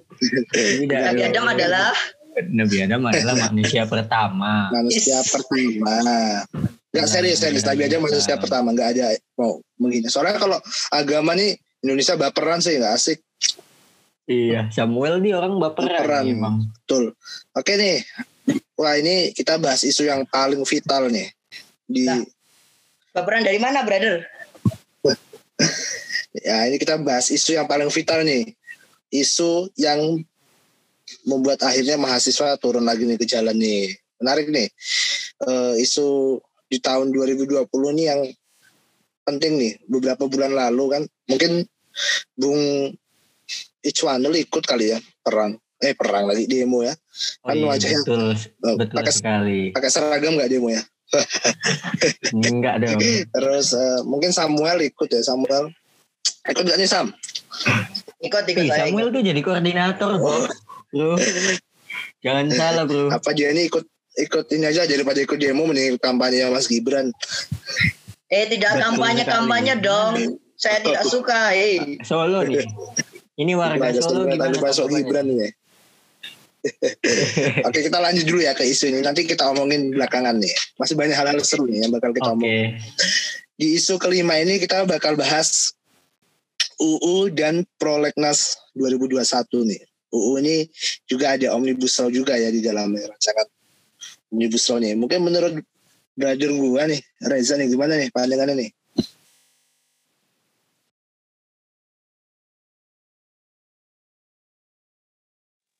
Halo Bung Reza. Halo, halo. Oh, sorry nih, kendala jaringan nih. Gimana nih pandangannya nih soal UU dan prolegnasnya nih? Terutama ya UU-nya lah. Gimana nih? Uh, yang omnibus okay. dulu mungkin ya. Singkat.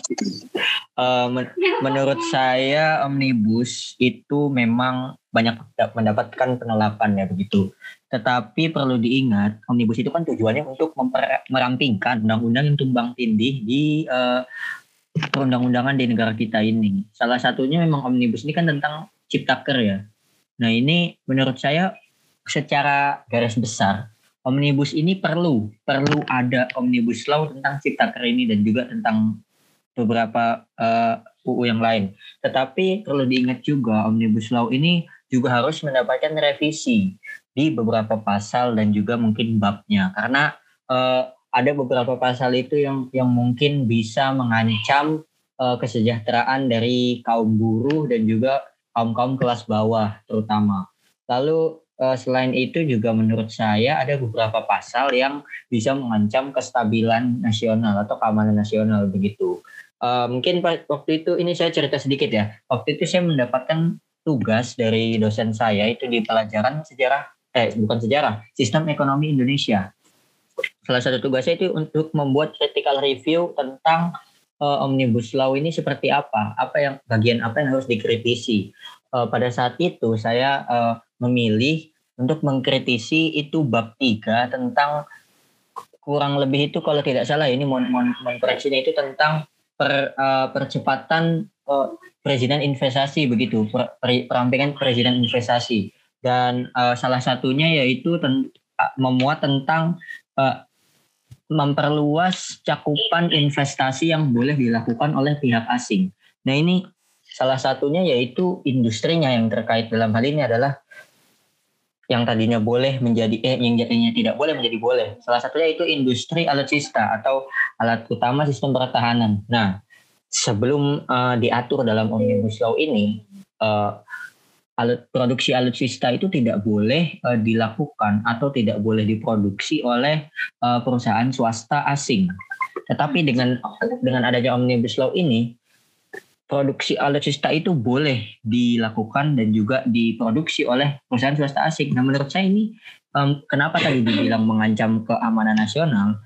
Nah, ini menurut saya bisa berbahaya karena uh, dia bisa saja mengancam keamanan nasional dari segi keamanan di produksinya itu sendiri. Karena alutsista itu kan ada beberapa macamnya ya. Salah satunya itu senjata kimia dan biologis begitu. Nah, tadi kan kita sempat singgung juga dengan COVID-19. Nah, COVID-19 itu kan isunya dulu ada uh, kebocoran dari laboratorium uh, senjata biologisnya Cina di, di Wuhan begitu. Nah, saya takutnya terjadi hal-hal sedemikian apabila uh, produksi alutsista kita terutama senjata biologis ataupun senjata kimia itu diproduksi oleh pihak asing terutama pihak asing yang memang terkenal dengan kontroversinya di bidang pertahanan seperti Amerika dan juga ya katakanlah Cina begitu. Itu salah satu hal yang saya takutkan gitu. Terus selain itu juga yang perlu dikritisi adalah tentang uh, upah minimum yang tidak diatur di dalam omnibus itu, tapi katanya diatur di dalam UU uh, ketenaga kerjaan yang dikeluarkan oleh uh, Kementerian uh, Kementerian Ketenaga Kerjaan begitu. Tetapi pada faktanya undang-undangnya saja belum keluar tapi mau dikembalikan ke eh, peraturan menteri tadi. Nah ini kan cukup cukup kontradiktif gitu. Nah, ini mungkin sebagian kecil sebagian kecil dari critical review yang bisa saya bahas gitu. Mungkin kalau dari kawan-kawan ada yang bisa menambahkan terkait hal ini. Samuel nih, Samuel nih, Samuel nih kan proletar banget nih orangnya nih. Gimana nih? Dan omnibus ini kan memihak sama kaum kaum burjuis nih. Gimana nih Samuel? Kasih tahu nih keluarin aretnya. Waduh. Waduh, jangan waduh, waduh, waduh. Aldi. Jangan di spill dong. oke oke sikat Samuel babat habis. Oke, saya akan memberikan secara garis besar apa saja sih undang-undang yang telah disahkan pemerintah di tahun 2020 ini. Itu yang pertama itu ada UU Minerba. Kemudian ada juga undang-undang cipta kerja yang telah dibahas oleh oleh uh, apa teman saya tadi Reza. Kemudian ada lagi undang-undang tentang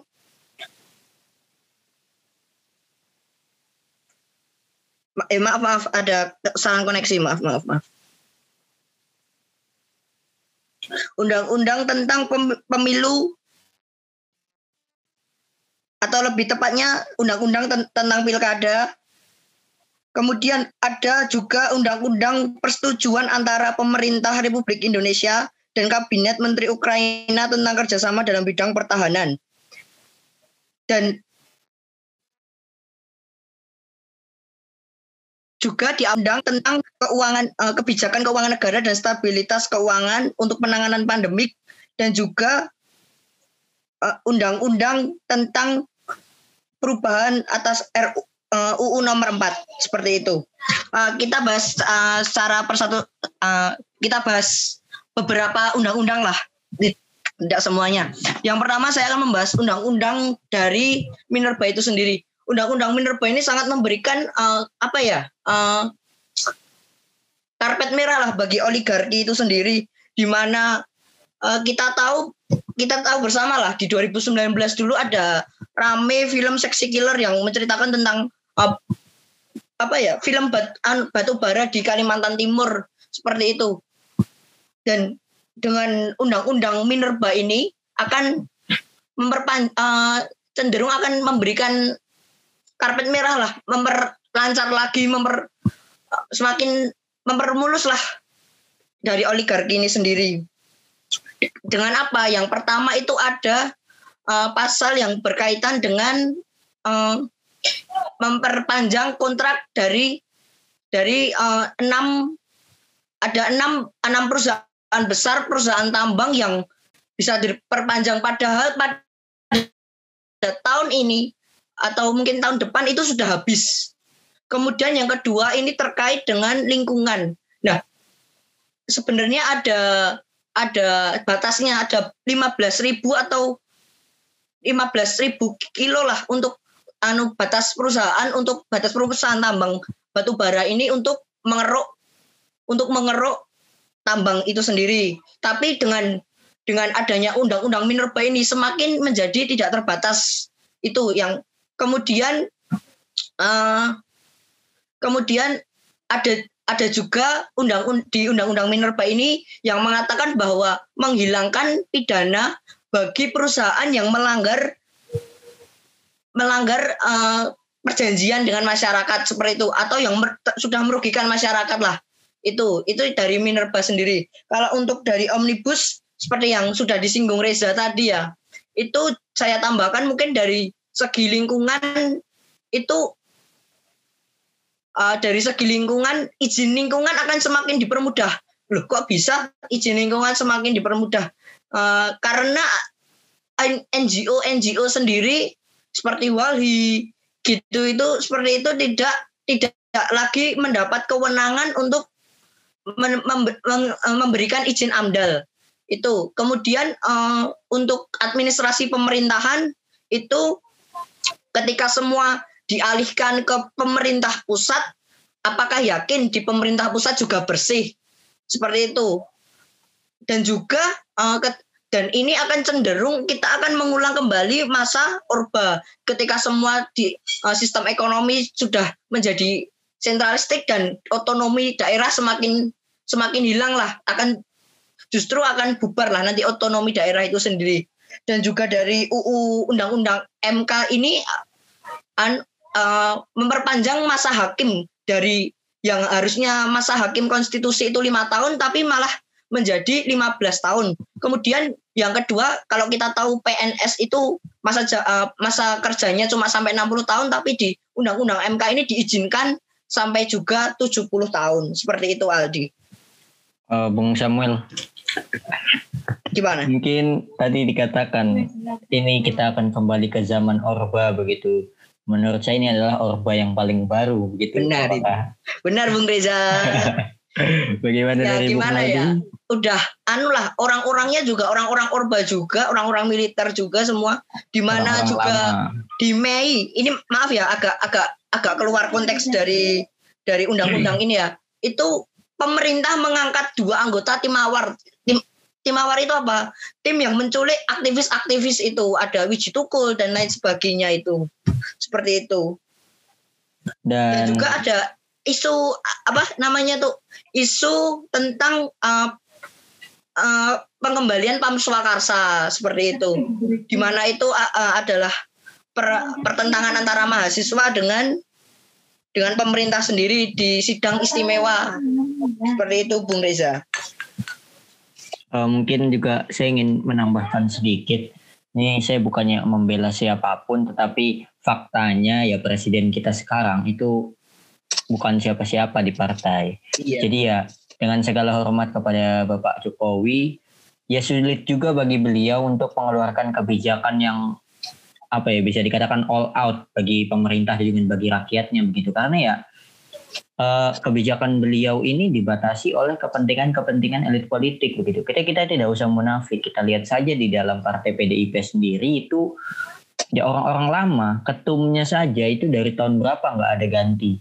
Padahal PDIP itu sudah beberapa kali melaksanakan munas, tapi ketumnya ini nggak ganti-ganti dan bisa aja nanti ganti juga ya keturunannya itu itu lagi begitu. Jadi sulit apa ya?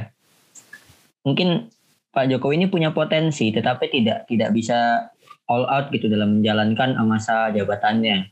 Mungkin dikatakan periode kedua ini bisa lebih uh, luas gitu, bisa lebih lepas gitu dalam mengeluarkan kebijakan yang mungkin katakanlah kontroversial karena dia tidak akan bisa maju lagi. Tetapi faktanya ya sejauh ini sudah uh, sudah setahun ya setahun Jokowi ingin memerintah itu belum ada gebrakan yang memang betul-betul all out gitu untuk membangun Indonesia.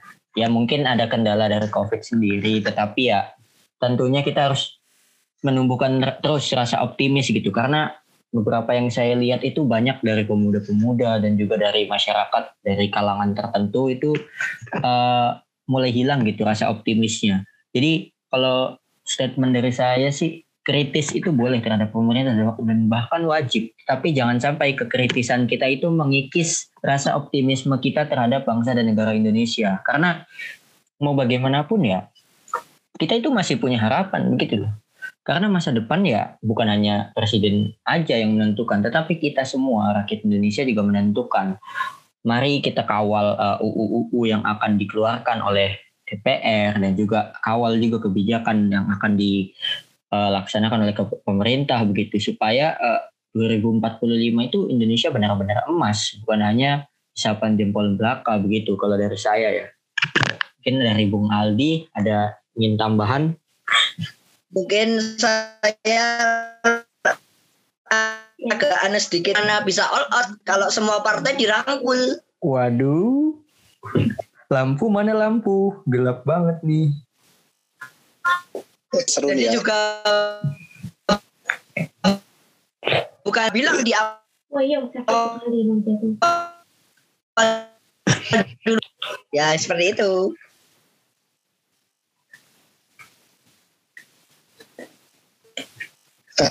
Ingat Barcelona nih kawal 8 dua kawal 8 dua. Aduh, aduh, 8 8 2, 8 2. Tadi malam saya juga 2-0, brother. Waduh tiga satu nggak dibawa tuh. Gini. Oke. Bahas.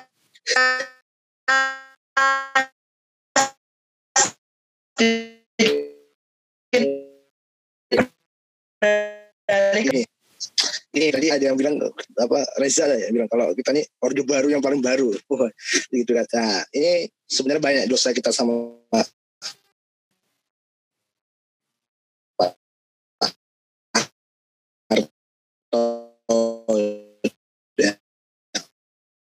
kontroversi yang juga bahaya lah. Terlepas dari semua dosanya selama memerintah Orde Baru, Pak Harto tetap pahlawan.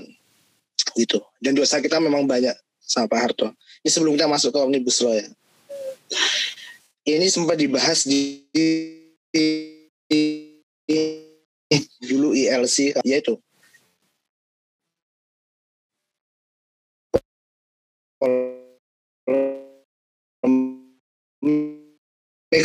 Soeharto dua tahun lah ya, kelas 11 SMA waktu itu gue nonton di tahun 2018 acara YRC itu. Nah, jadi eh, waktu itu Mahfud M. Menko kita saat ini, dia tuh bilang dosa kita sama Pak Harto itu jauh lebih banyak dibandingkan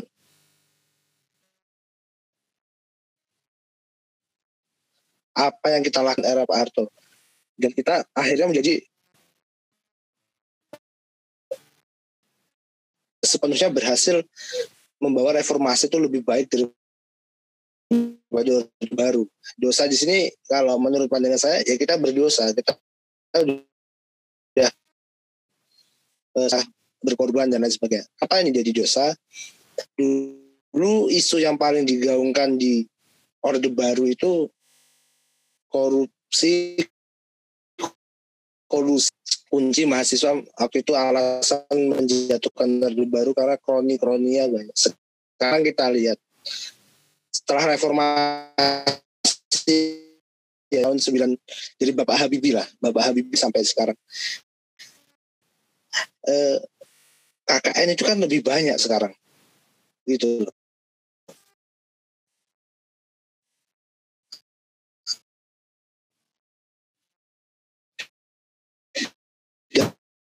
Dari dulu gitu juga. Menterinya korupsi. Nanti kita bahas. Menterinya korupsi. Gitu loh. Dan ya kalau kita bilang dulu Soeharto politik dinasti kita lihat aja sekarang. Pernah nggak sepanjang sejarah itu? Mungkin mungkin pernah ya. Atau saya salah. Atau ada Tommy Soeharto tuh pengen jadi bupati atau jadi wali kota saya kira eh, sekarang lahir politik dinasti itu yang lebih lebih spesifik dan lebih berani di zaman Bapak Jokowi itu yaitu Mas Gibran. Mungkin ini mungkin memang Pak Jokowi membiarkan cita-cita anak ya tapi tolong eh, Pak Jokowi ini kan pemimpin artinya dia dipandang oleh banyak orang. Kehidupannya semua dilihat oleh banyak orang. Dan ini yang membuat framing negatif pada beliau yang akhir ujung-ujungnya ya uh, pem, tidak menstabilkan pemerintahan beliau karena terserang isu-isu seperti itu loh. Terus korupsi korupsi juga lebih banyak kan daripada zaman Pak Harto dulu korupsi kita lebih tinggi sekarang. Nah, sekarang kita balik lagi nih ke omnibus. Ini intermezzo aja ya, dosa kita kepada Pak Harto. Kita balik lagi ke omnibus loh. Tadi dua selesai kan uh, bilang kalau Omnibus Law itu gimana? Kata Gus Dur, jasa Pak Harto memang lebih banyak, tetapi dosanya jauh lebih besar.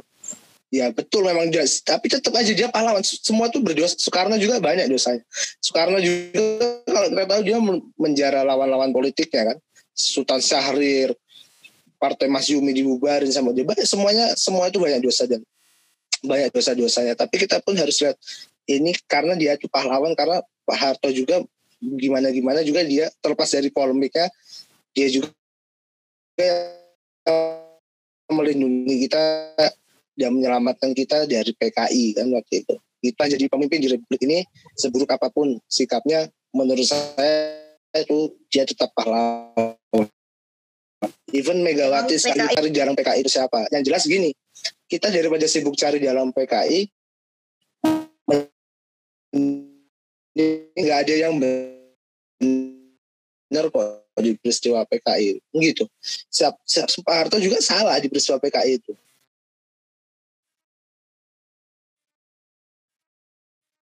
Apa yang dia lakukan ya? Tapi menurut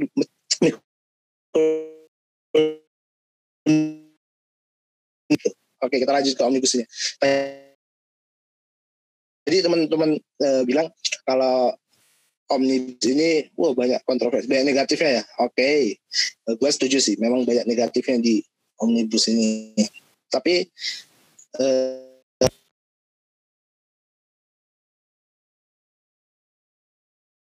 kasih framing dikit aja buat memperbaiki perizinan kita. Tadi eh, Mas Samuel Bung Samuel ini nyindir eh, bukan nyindir sorry sorry nyinggung soal eh, apa amdal ya nyinggul soal AMDAL. Ini gue iya, kebetulan yeah, yeah, yeah. hidup di perusahaan.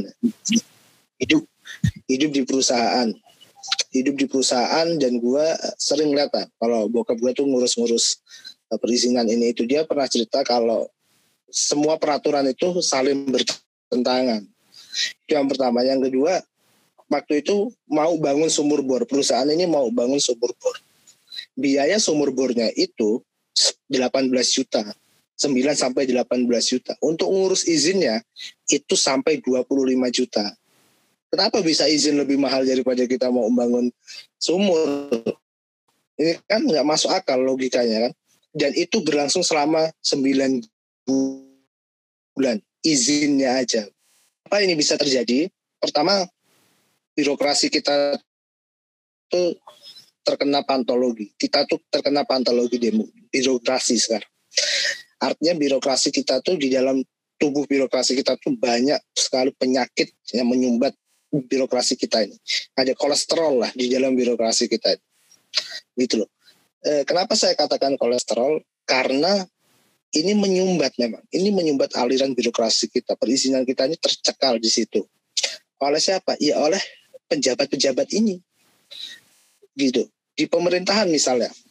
Perusahaan itu harus mengurus AMDAL dia kan ke kabupaten di mana dia tempat berinvestasi kan.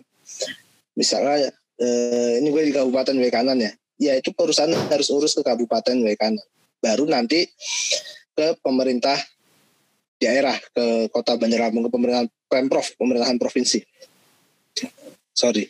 Nah habis itu di pemerintah daerah ini, inilah yang paling mahal izinnya dibandingkan di pemprov dan paling lama izinnya itu 8 bulan ya itu ada di pemerintahan daerah. Loh ini kenapa? Ada apa gitu kan? Karena memang permainan mereka, cara mereka cari uang yang melalui birokrasi ini. Gitu loh. Kalau ini nggak segera disederhanakan, siapa investor yang mau nanam modal buat kita? Misal saya mau buka pabrik nih, itu baru membangun sumur ya. Gimana kalau saya membangun gudang, misalnya gudang besar tempat saya nyimpan bahan-bahan bahan nyimpan bahan-bahan misalnya pabrik singkong.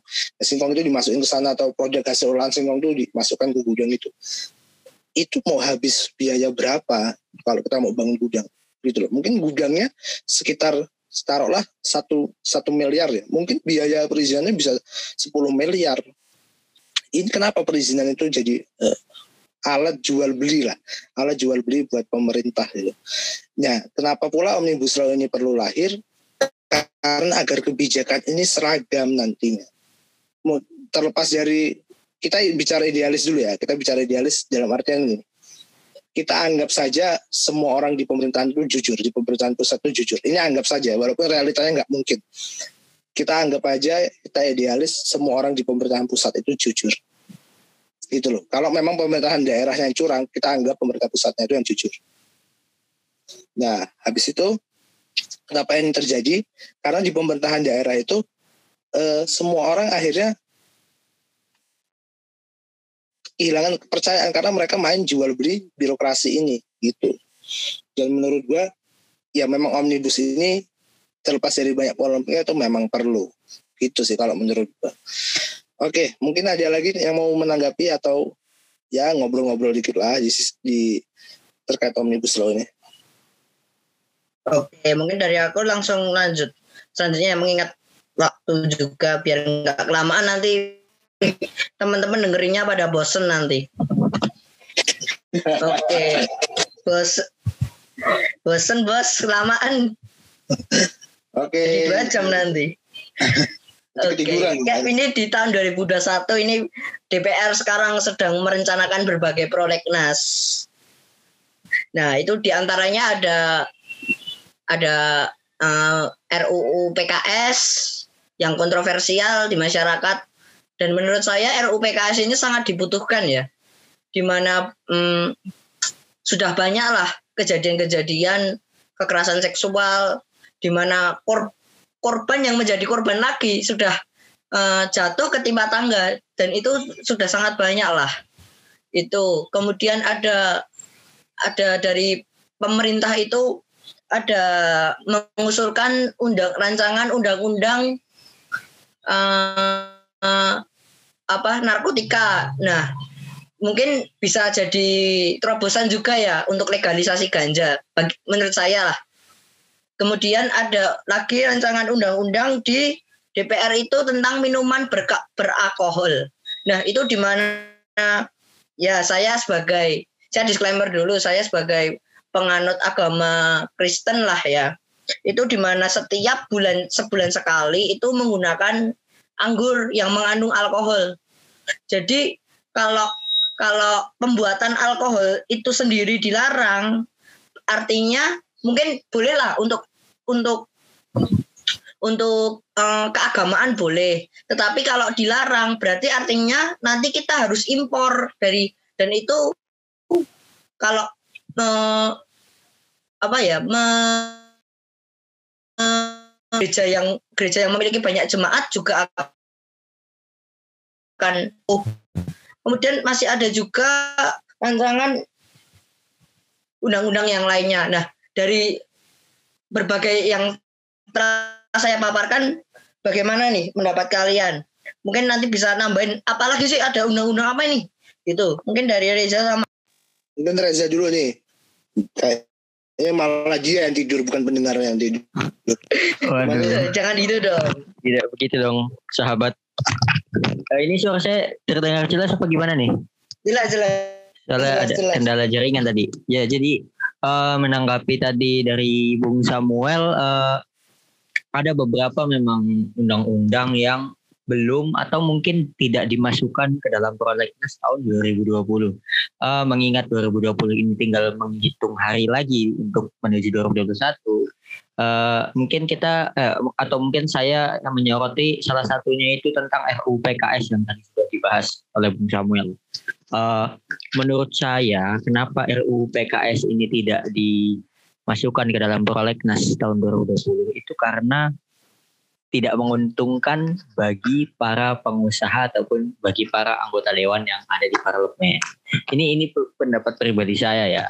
Kenapa mereka begitu cepatnya menggarap omnibus law yang bahkan di draftnya itu sampai seribu halaman begitu itu dengan dengan sigap mereka mengerjakan. Tapi ten- dengan RUU PKS ini yang mungkin pembahasannya hanya satu tentang eh, perlindungan kekerasan seksual saja, ini mereka terkesan ogah-ogahan gitu menggarapnya. Ini ini kan menjadi pertanyaan bagi kita semua. Mengerjakan sesuatu yang banyak tetapi dengan tempo yang sangat cepat. Tapi ada sesuatu yang sedikit porsinya itu malah tidak dikerjakan gitu atau terkesan ditunda. Nah, ini tadi menurut saya mungkin karena tidak menguntungkan, tidak ada sesi apa, tidak ada porsi eh, profitnya bagi anggota dewan untuk melakukan lobby-lobby begitu. Eh, selain itu terkait eh, rancangan undang-undang yang melarang minuman keras.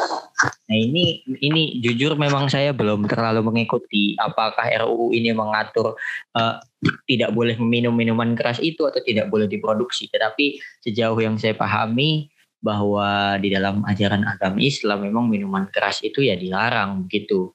Tetapi apakah dengan undang-undang ini itu digeneralisir semua umat itu tidak boleh mengkonsumsi ataupun bahkan produksinya tidak boleh dilakukan sama sekali. Nah itu menurut saya kurang tepat begitu bagi pemerintah karena ya Indonesia ini kan dikatakan bukan negara Islam, tetapi memang negara dengan mayoritas penduduk Islam, tetapi bukan negara yang menggunakan syariat Islam. Jadi apabila sesuatu yang eh, mungkin mungkin ya ini hanya dilarang di dalam satu agama, terus digeneralisir semuanya itu tidak boleh diproduksi di sini atau tidak boleh dikonsumsi, nah itu itu menurut saya ya kurang kurang tepat begitu. Mungkin bisa disamakan halnya dengan dag, eh, mohon maaf ini sebelumnya ya daging babi atau daging anjing. Itu kan dalam Islam kan juga haram. Tetapi apakah ada undang-undang yang mengatur babi? Haram di Indonesia nggak boleh semua. Nah itu kan tidak. Menurut saya eh, mungkin perlakuannya kurang lebih bisa diperlakukan sama begitu antara minuman keras dengan eh, minuman beralkohol dengan eh, daging-daging tadi begitu. Karena konteksnya kan tadi ini menyangkut eh, syariat Islam begitu. Tapi saya juga belum terlalu paham apakah konteksnya itu memang untuk menegakkan syariat Islam atau ada kepentingan lain di dalamnya begitu. Kalau dari saya sih mungkin cukup segitu sih. Mungkin dari Bung Aldi gimana nih pandangannya? Sang revolusioner. Oke, ini nih menurut pandangan gue ini dikit aja ya. Soalnya gue juga terus terang gue nggak terlalu peduli atau aware sama pro, prolegnas ini. Kita bahas minuman keras saja ya. Minuman keras sebenarnya gini. Kita itu harus punya aturan di mana aturan ini mengatur tentang kehidupan kita sebagai manusia. Contoh gini, minuman keras dalam batas apa sih yang dilarang sama pemerintah ini maksudnya? Itu yang harus uh, dikembangkan. Misalnya ada kadar alkohol yang tinggi. Mungkin kalau di gereja tuh kadar alkoholnya berapa ya? Mungkin? 2 sampai 3 persen. Nah mungkin uh, sorry, gue nggak nggak tahu ya minuman keras. Kalau misalnya anggur merah nih, anggur merah tuh uh, itu biasanya kadar alkoholnya berapa? Mungkin saya kurang tahu sih kalau anggur merah. Biasanya kalau di gereja pakai merek apa? Disponsorin sama apa? Itu ada anggur khusus sendiri sih, bukan anggur bukan anggur-anggur alkohol. Maksudnya beralkohol tapi nggak kadarnya nggak. Oke, gini. Jadi kenapa saya bilang harus ada aturan yang mengatur kita sebagai manusia? Manusia itu berapa persen ini yang harus diukur sama dikaji sama pemerintah. Sebanyak pihak yang mengukur dan mengkaji. Mungkin sepele memang cuma minuman keras. Tapi memang kita juga lihat kalau mi, kita lihat minuman ilegal, katakan seperti oplosan, tua, ya itu kan tidak ada kadar minum oplosan apalagi oplosan kan yang paling sering buat nyawa melayang di sekitar Jawa Tengah, Jawa Timur itu banyak sekali orang yang mengemari oplosan. Kalau di Sumatera ini ya tua itu ya, tua itu gitu. Nah ini harus ada yang mengatur memang. Dalam artian kita mungkin menantang ya minuman keras, tapi pemerintah juga ada di sini. Dia tidak katakan ada regulasi berapa persen. Ini yang saya tahu ya, mungkin teman-teman ada yang lebih tahu berapa persen sih alkohol yang harus dilarang itu untuk diedarkan gitu ya. Kalau memang ada, harusnya kalau mau melarang memang harus ada yang diatur lagi dari presentasi alkohol itu. Itulah pentingnya kenapa peraturan itu harus memanusiakan manusia. Karena memang mabuk itu memang ya bukan secara Islam aja sih, secara manusiawi juga ya mabuk ini yang kadang ngerusak ngerusak ketentraman, ngerusak apa ya. Memang pemerintah harus mengatur ini. Orang kebanyakan minum alkohol juga otaknya kan jadi bodoh juga kan, dia nggak jadi jadi gimana dia jadi bodoh, jadi banyak penyakit jadiinnya pemerintah memang bertugas melindungi kita dari peraturan. Cuma peraturan ini harus dibuat memanusiakan kita gitu. Oke, itu ya mungkin dari gua. Kita lanjut ke ya ini ada isu yang hmm, ya mungkin. Bentar Aldi, aku sedikit menanggapi dulu. Uh, mungkin menambahi terkait RUU PKS tadi ya. Ini ada data yang mengejutkan juga dari yang diungkapkan oleh Vice. Menurut uh, lembaga Transparensi Internasional atau TI itu mengatakan bahwa pejabat Indonesia teratas di Asia pakai kekuasaan untuk eksploitasi eksploitasi seksual dan itu bagi saya mengejutkan sekali ya. Uh, gimana ya? Ya ini baru saja ini. Uh, tapi yang kedua terkait minuman beralkohol tadi, kalau kita bisa bisa manfaatkan alkohol sebaik-baiknya ya itu bisa itu bisa menjadi apa ya pemasukan lah untuk Indonesia dan mengenalkan pariwisata Indonesia lebih baik lagi di internasional. Apalagi de, uh, minuman beralkohol yang dari lokal seperti di Solo ada ciu seperti itu itu akan membuat ada anu lah ada ada kekasan sendiri terkait Indonesia seperti itu. Mungkin itu dari saya sih. Oke, kalau gitu eh, kita langsung ke lanjut selanjutnya aja ya. Ini ada pilkada nih. Oke. Pilkada juga nggak kelas. Mungkin eh, Reza kali ya. Kenapa nih ini diem aja nih? Apa dia mabuk alkohol? Ini udah apa itu? Tiga sloki. Jangan dong Reza. Uh, iya untuk pilkada Apa nih. sudah sampai kewer Riza? Kebetulan uh, gue sendiri kan dari kota Tangerang dari provinsi Banten itu emang nggak ada pilkada kecuali yang saya tahu itu ada di kota Tangerang Selatan yang terdekat gitu. Jadi ya mungkin saya tidak terlibat langsung lah di dalamnya. Tetapi untuk isu pilkada ini cukup menjadi sorotan terutama di beberapa daerah yang katanya ya banyak masyarakat tuh bilang ada indikasi uh, politik dinasti begitu.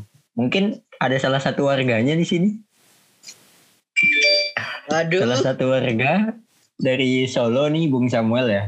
Jadi begini, kalau menurut saya politik yeah, yeah. dinasti ya itu uh, menurut saya sah-sah saja apabila ya apabila disclaimer nih itu memang benar-benar pilihan rakyat yang dikendaki oleh rakyatnya sendiri dan juga memang sesuai gitu kualitas dan uh, kapasitasnya untuk memimpin daerah tersebut. Dalam hal ini kan pilkada ya.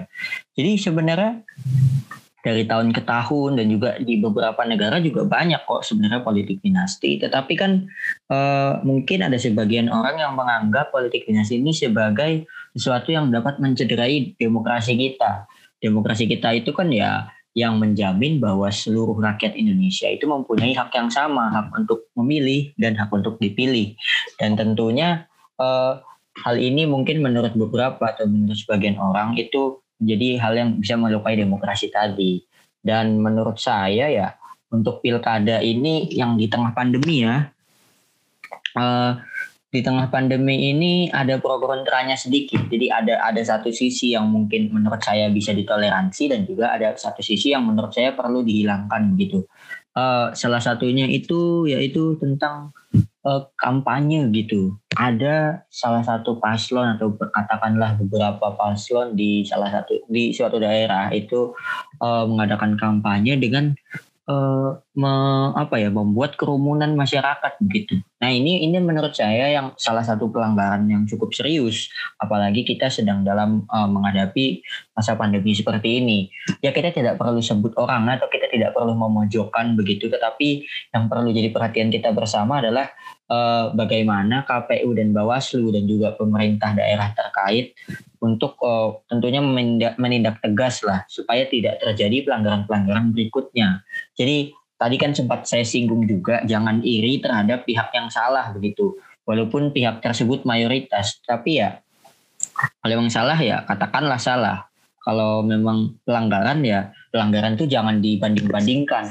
Oh yang itu salah nggak ditindak, yang ini ditindak. Nah jangan seperti itu ya kita menuntut keadilan juga dan juga ketegasan dari KPU, Bawaslu dan juga penyelenggara-penyelenggara pemilu dan sebagainya begitu. Terus uh, untuk isunya itu kan pilkada di tengah pandemi ini uh, apa ya terkesan dipaksakan. Nah, menurut saya ini memang ada beberapa konteks yang membuat pilkada ini harus dilaksanakan begitu. Salah satunya yaitu kan alasannya untuk menjaga stabilitas uh, daerah tersebut dalam dari segi pemerintahan dan juga dari segi kekuasaan gitu.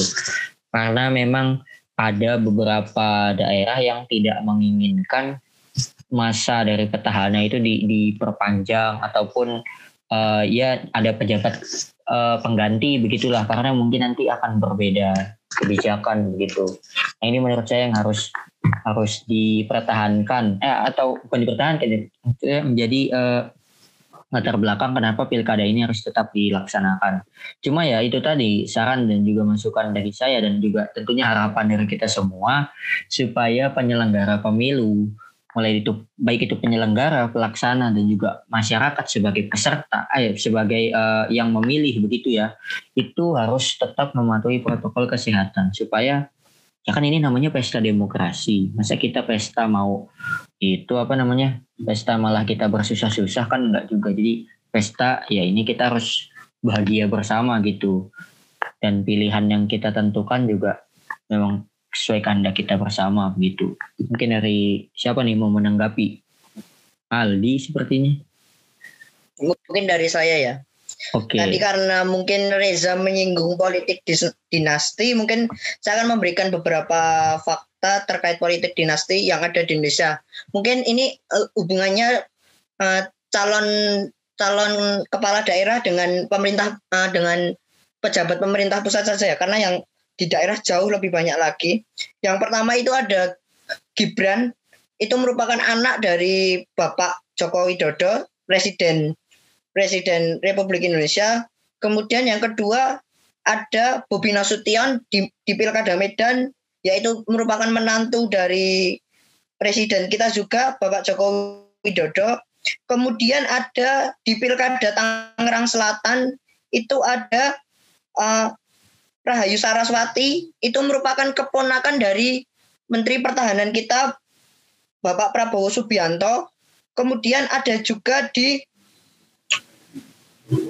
ada juga di Pilkada Kediri itu ada Hanindito Himawan Pramono itu merupakan anak dari sekretaris kabinet di di pemerintahan sekarang yaitu Bapak Pramono Anung.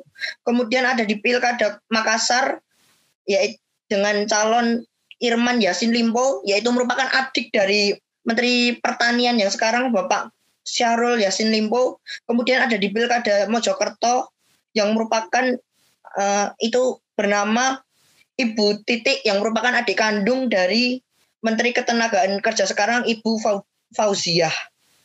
Gitu. Jadi kalau dibilang politik dinasti subur, sangat subur karena di, di hubungan kekerabatan di pemerintah pusat saja sangat banyak.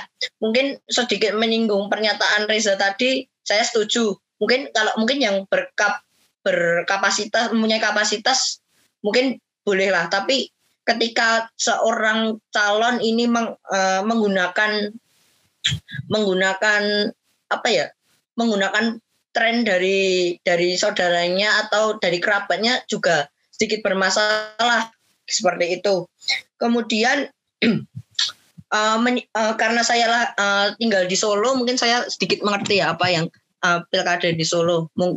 Dari Gibran sendiri yang pertama pilkada di tengah pandemi uh, Gibran sendiri sudah melanggar COVID di mana ketika pendaftaran ke KPUD sendiri membawakan membawa rombongan dan dilakukan secara araan arah-araan mungkin setelah itu ya anu lah kampanyenya dilakukan secara online. Tapi secara online pun juga ada ada kontak lah antara panitia yang membawa alat digital itu dengan dengan masyarakat itu sendiri. Jadi juga sangat dipaksakan lah. Kalau mungkin alasan pilkada untuk menjaga demokrasi, mungkin disclaimer dulu ya, bukan saya bermaksud pesimis dengan demokrasi di Indonesia, tapi bicara demokrasi bukan hanya bicara soal pilkada, bukan bicara soal pemilu, tapi juga banyak hal. Bagaimana mengemukakan pendapat di Indonesia sendiri sekarang juga sangat sudah sangat tertutup lah dengan banyak represif dari dari pihak kepolisian di tengah pandemi yang seperti ini di uh, terutama untuk masa aksi dan juga kemarin kita lihat juga ada jaring yang di dilakukan penangkapan. Jadi nggak make sense lah kalau dikatakan menjaga uh, pemilu untuk menjaga demokrasi. Bagi saya ya, ini subjektif saja. Oke, menarik tadi ya pendapat dari apa Bung Reza sama Bung Samuel ini. Tapi yang jelas sih, ini dikit aja ya karena ada ngejar waktu juga. Yang jelas gini, eh, pilkada kita itu nggak di tengah pandemi aja nggak sempurna kan Mas ya, gitu loh. Masih banyak kurangnya sana sini, masih banyak curangnya sana sini. Terus apalagi di tengah pandemi ini, artinya ada dua kualitas yang harus dijaga sama pemerintah yaitu kualitas kita dalam berdemokrasi dan kualitas kita dalam menurunkan angka penularan di tengah pandemi. Itu. Jadi yang membuat saya bukan membuat saya, membuat kita harus tahu kita berada dalam kondisi yang sulit sekarang. Tadi Samuel bilang demokrasi kita mengemukakan pendapat saja sudah sulit sekarang. Mungkin ada benarnya juga karena nah, hal ini yang harus kita perbaiki. Kenapa? eh, demokrasi kita akhir-akhir ini kacau gitu kan. Terus yang kedua pandemi. Pandemi juga kualitas kita buruk sekali. Kematian sangat tinggi penularannya per hari 8 ribuan. Ini yang harus kita perbaiki lagi. Apalagi nanti pilkada itu kita libur serentak gitu loh kalau saya tidak salah ya kalau peraturannya belum direvisi lebaran itu kita eh, lebaran soal lebaran lagi. Pilkada itu kita libur serentak. Karena lebaran nggak libur jadi bawa bawa lebaran. Nah terus yang itu yang kedua. Yang ketiga kita juga harus ambil sikap. Sekarang kita sudah kewalahan sama pandemi. Terus kita dihadapkan lagi sama pesta demokrasi. Dalam pesta kita harus bersenang-senang dan kita harus sehat. Biar pesta kita nikmat gitu kan. Pesta kita berjalan dengan baik. Kalau kita bicara seperti itu mau tidak mau kita sebagai negara demokrasi ya kita punya konstitusi gitu. Punya konstitusi buat melindungi negara ini. Konstitusinya apa? Konstitusinya ya kita harus tidak menjalankan pemilu ini. Dan kebebasan itu diatur sama pemerintah. Diatur sama konstitusi. Gitu. Yang nah terus yang ke yang terakhir yang terakhir kita harus yang terakhir kita harus tetap menjalankan demokrasi ini pesta demokrasi di tengah pandemi. Karena kita juga sebagai masyarakat kita nggak bisa terus-terusan dong nyarahin kita kita adalah sendi-sendi demokrasi dan kita harus menjalankan demokrasi dengan menjalankan protokol kesehatan yang baik. Oke gitu menurut gua. Mungkin eh, Oke, Samuel mungkin sedikit menambahkan ya. Uh, kemarin mungkin alasan pemerintah juga agar tidak terjadi kekosongan pemerintah agar tidak terjadi kekosongan kekuasaan ya. Dan sedangkan kemarin baru-baru saja Mendagri mengeluarkan instruksi untuk apabila ada yang melanggar COVID itu akan dicabut. Nah, itu sama saja lagi uh, oh ya sebelumnya uh, ketika dicabut itu nanti akan digantikan oleh seorang PLT atau pelaksana tugas. Artinya seorang PLT atau seorang uh, gubernur yang telah di gubernur atau pem, pemil apa wali kota bupati yang telah dipilih oleh masyarakat dengan PLT itu berarti legitimasinya akan sama saja. Ini subjektif saja. Seperti itu. Kemudian setelah terjadi simulasi kemarin uh, ketua KPU kita Bapak Arif Budiman itu justru malah uh, positif COVID-19 itu uh, bagi saya kan sangat rawan lah untuk masyarakat di mana masyarakat pun kita nggak tahu ya sistem uh, sistem uh, bukan sistem budaya setempatnya seperti apa. Apakah juga langsung pulang itu juga tidak bisa dipastikan juga seperti itu kalau dari saya.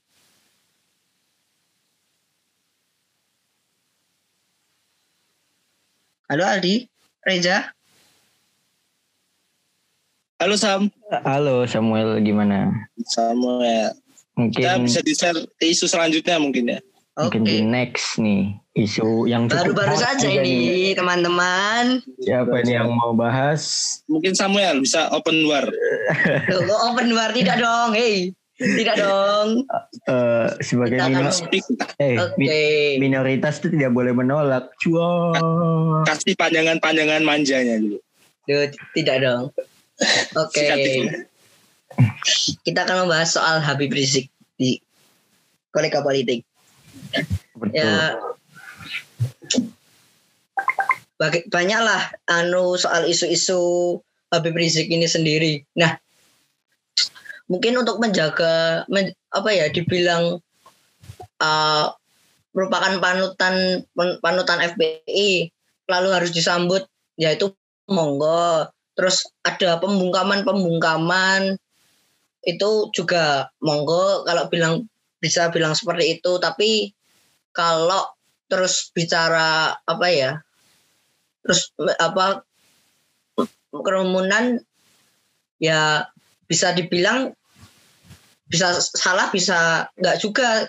Kenapa gitu? Di mana ya salahnya di era covid seperti ini kenapa dari pihak eh, gubernur itu juga mengizinkan seperti itu? Kalau mungkin benarnya ya mungkin kalau udah ada udah ada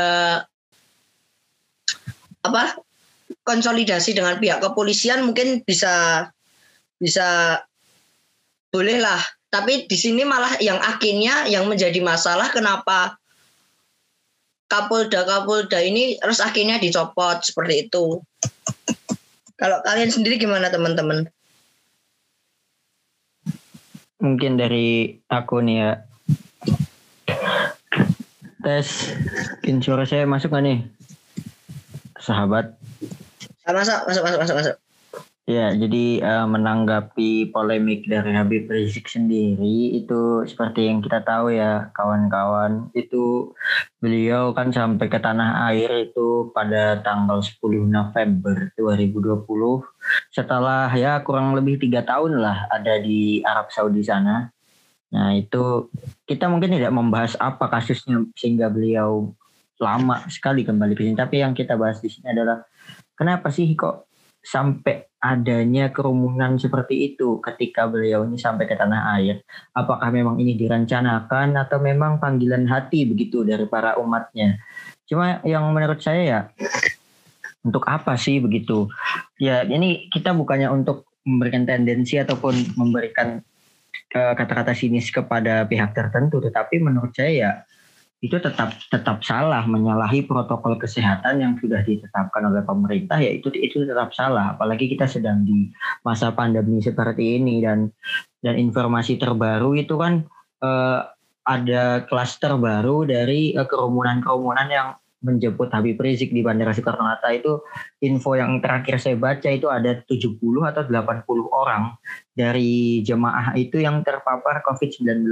Nah, ini kan menunjukkan bahwa untuk uh, perbuatan yang berbau agama ataupun kita mendekatkan diri kepada orang-orang yang mulia begitu itu tidak menjamin kita bebas COVID. Jadi ya apa pun kegiatannya, entah itu keagamaan, entah itu pemerintahan atau macam apa pun, itu tetap saja mengundang potensi COVID-19. Jadi menurut saya ditahan dulu lah, ditunda dulu. Apabila kita merasa atau apabila dari kalian-kalian ini merasa euforia ataupun haru begitu kan bisa dirayakan dari rumah begitu. Nah itu kan tidak ada salahnya begitu ya. Yang salah itu ya seperti tadi melakukan kerumunan dan juga melanggar protokol kesehatan. Apalagi info yang saya dapat yang saya dapat mungkin ini bisa salah tolong dikoreksi itu ada beberapa uh, infrastruktur dari Bandara Soekarno Hatta itu yang rusak juga. Ya saya tidak tahu apakah itu sengaja dirusak ataupun karena memang tidak sengaja tetapi yang jelas itu kan fasilitas umum dan kita semua tidak punya hak untuk merusak itu. Jadi ya ini patut disayangkan begitu. Nah, terus uh, untuk tindak lanjutnya itu kan katanya habis itu ada hajatan tuh ya kalau nggak salah dari putrinya yeah, Habib Rizik itu, itu menyebabkan uh, dia uh, kalau tidak salah tuh beliau mengundang beberapa pejabat-pejabat dari ibu kota salah satunya itu gubernur DKI terus ada juga beberapa kapolda itu diundang ataupun hadir atau saya kurang tahu tapi yang jelas setelah hal itu itu ada beberapa jabatan eh, ada beberapa pejabat yang dicopot dari jabatannya salah satunya itu adalah Kapolda Metro Jaya. Nah selain itu eh, ada ini lagi kan kontroversi yang eh, dari pihak TNI mencopot baliho dari ajakan lah ibaratkan revolusi akhlak dari Habib Rizik atau juga dari ormas FPI begitu. Nah kalau menurut saya memang betul apa yang dikatakan oleh mungkin Bapak Pangdam Jayakarta itu masang baliho itu ada izinnya, ada prosedurnya. Jadi tidak asal tempel begitu. Memang baliho itu ada pajaknya. Nah itu, itu saya setuju untuk poin tersebut. Tetapi mungkin ada uh, apa ya? Apakah memang segenting itukah TNI harus turun tangan? Ini saya tidak berbicara benar atau salah, tetapi ini juga pertanyaan dari saya. Apakah se seurgent itukah harus TNI yang turun? Karena kan itu masih ada Satpol PP dari DKI Jakarta dan juga mungkin dari uh, dari kepolisian di Polda Metro Jaya begitu yang seharusnya terlebih dahulu turun tangan. Terus juga uh, saya ada sempat baca artikel juga itu uh, TNI itu mengerahkan beberapa rampurnya untuk menuju ke Petamburan begitu saya kurang tahu itu apakah itu markasnya FPI atau ke rumahnya Habib Rizik saya kurang tahu tapi uh, maksudnya untuk apa gitu apakah seurgent itu gitu kan dari saya sih itu sih kalau dari Aldi sendiri gimana nih Aldi oke ini fans Real ya. Madrid nih Wih, Barcelona dong. Oh ya, Madrid tamburan. FPI kan putih-putih ya, kayak klub papan bawah itu ya. Waduh. Waduh. gini gini, eh, cepet aja ya. Pertama, siapa sebenarnya Habib Rizik ini? kan gitu pertanyaan itu siapa dia ini sebenarnya ini bukan nantang ya woi siapa enggak tapi kita harus tanya siapa sih dia ini secara politis dia ini gimana terus secara agamis secara tokoh agama maksudnya dia ini gimana kita semua tahu lah track recordnya dia itu punya uh, jiwa karisma mungkin ya jiwa karisma kita akui aja dia mudah sekali mengumpulkan masa dan mempengaruhi orang sehingga dia mudah jadi seorang pemimpin suatu golongan, suatu kelompok kecil atau kelompok besar dia. Suatu kelompok lah kelompok kecil lah FPI kecil sekali kalau dibandingkan dengan uh, luas Indonesia serta pengikutnya. Uh, terus yang kedua kenapa sih uh, Habib Rizik ini selalu dipolitisir? Saya nggak ambil FPI loh, saya nggak ambil FPI. Cuma saya melihat kenapa sosok Habib Rizik ini selalu dipolitisir. Politisir ini kita mundur ya ke belakang ke tiga tahun lalu, waktu jangan tiga tahun lalu ke enam tahun lalu lah Pilpres 2014 itu mulai framing politik populis itu jalan politik identitas itu jalan caranya gimana? Yang pertama Habib Rizik itu berdiri di kubu Prabowo Subianto dan Hatta Rajasa waktu itu di tahun 2014 lagi-lagi Habib Rizik dijadikan sebagai tokoh politis di politisir ya untuk meraup suara. Lalu yang kedua jelas berkaca DKI itu jelas peranan FPI dan Habib Rizik kental dan center di sana sehingga sampai Habib Rizik akhirnya cabut ke luar negeri. Gitu. Lalu eh, apa yang sebenarnya dilakukan oleh pemerintah ataupun tokoh politik lain kepada Habib Rizik itu cuma sifat politis belaka. Kalau kita lihat Fadlizon atau beberapa tokoh politik main ke soan ke rumahnya Habib Rizik ya kayak Anies Baswedan segala macam. Itu menurut gua ya itu cuma sifat politis belaka gitu loh bahkan kalau kita lihat lagi kedatangan Habib Rizik pun itu sifat politis sifat politis belaka penurunan eh, baliho-balihonya tentang mengframing bahwa dia radikal itu sifat politis belaka sebenarnya apakah Habib Rizik itu benar-benar memberi ancaman kepada kita? Pemerintah abu-abu menjawabnya, gitu loh. Pemerintah selama ini abu-abu menjawabnya. Bahkan bahkan Pak Mahfud MD bilang eh, si Habib Rizik ini bukan teroris, gitu kan? Dan kita nggak pernah menghalang-halangi kok dia pulang pulang pulang sendiri. Dan yang mencekal Habib Rizik itu bukan pemerintah Indonesia, tapi pemerintah Arab Saudi gitu loh. Sehingga pemerintah akhirnya apa? Pemerintah memberikan gambaran abu-abu lagi. Dan orang-orang FPI cuma bisa nuntut ke siapa? Ya cuma bisa nuntut ke pemerintah. Dan ketika tuntutan mereka tercapai atau didengar oleh pemerintah, mereka nggak mau lagi balik dengar pemerintah bahwa pemerintah nggak pernah mencekal Habib Rizik. Sekarang memang eh, Habib Rizik juga bilang saya bersumpah nggak akan mau minta tolong pemerintah Indonesia. Padahal kalau kita lihat, ini kita lihat sebagai masyarakat sipil aja ya. Sebenarnya Habib Rizik itu nggak melakukan tindakan politis apa-apa di Indonesia. Mungkin dia hanya bersikap secara politik, tapi dia nggak pernah melakukan tindakan politik apa-apa. Dia nggak punya partai. FPI itu bukan partai. Gitu loh. FPI itu bukan partai. Mereka melakukan kudeta, misal katakan mereka mau melakukan kudeta, ya mereka harus melakukan sikap politik kalau memang mau, mereka mau melakukan kudeta. Sikap politiknya apa? Ya mereka pihak ke partai mana yang menjadi oposisi pemerintah paling kuat. Sama kami, kami juga bukan partai politik gitu loh. Kalaupun FPI bisa mempengaruhi orang-orang membenci pemerintah, ya itu cuma orang-orang muslim garis radikal saja. Katakan begitu ya, katakan ini bukan saya mau ya. Orang-orang muslim yang memang pikirannya radikal di sini juga nggak bisa kita sebut negatif ya. Radikal pemikirannya pemikiran Islam yang berlebihan, bukan berlebihan, pemikiran yang mencintai Islam mendalam gitu. Sehingga segalanya harus Islam yang nomor satu. National, national nomor dua, religi nomor satu. Ada orang yang berpikir seperti itu itu. Dan apakah Habib Rizik bisa mempengaruhi minoritas? Apakah Habib Rizik bisa mempengaruhi semua orang? Jawabannya nggak bisa. Kalaupun bisa kemungkinannya kecil karena apa? FPI itu bukan partai. Dan pemerintah menghadapi Habib Rizik ini dengan apa? Dengan keabu-abuan. Serba salah. Pemerintah ngelakuin apa pun ke Habib Rizik, itu tetap dianggap sebagai sifat politik. Gitu. Jadi Habib Rizik ini cuma sebagai uh, nama atau sosok yang dipolitisir, termasuk dia sendiri mempolitisir dirinya.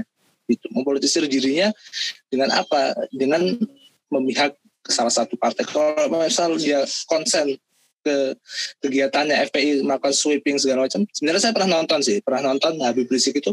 Sebenarnya FPI juga nggak seburuk yang kita bayangin kok. Cuma apa? Karena sikap politiknya itulah akhirnya FPI itu sering berseberangan sama pemerintah. Akhirnya apa? Akhirnya menghancurkan nama Rizik ini yang menjatuhkan nama Rizik sampai artis yang nggak tahu apa-apa ikut campur aja ya karena framing politik tadi Habib Rizik ini dipolitisir di Indonesia itu kalau menurut gua. Oke halo. Halo? Halo halo oke. Oke, okay, aku menanggapi. Uh, menarik juga ya Mas uh, yang Habib Rizik ini. Uh, aku tadi juga berpikir bener apa salah ya ketika kita bicara pulangnya Habib Rizik ini. Ya mungkin kalau secara hak uh, hak warga negara mungkin dikatakan boleh ya. Kan masa nggak boleh pulang warga negaranya gitu. Tapi ya untuk kerumunannya ini loh, un, uh, mungkin juga bisa benar karena juga udah izin ke kepolisian katanya. Aku disclaimer dulu katanya izin. Tapi kan kita juga nggak tahu bagaimana yang uh, ketika ada ada diskusi-diskusi di, di di TV tapi kok malah yang yang yang apa ya yang didebatkan seperti berbeda gitu loh kalau yang aku tangkap gitu.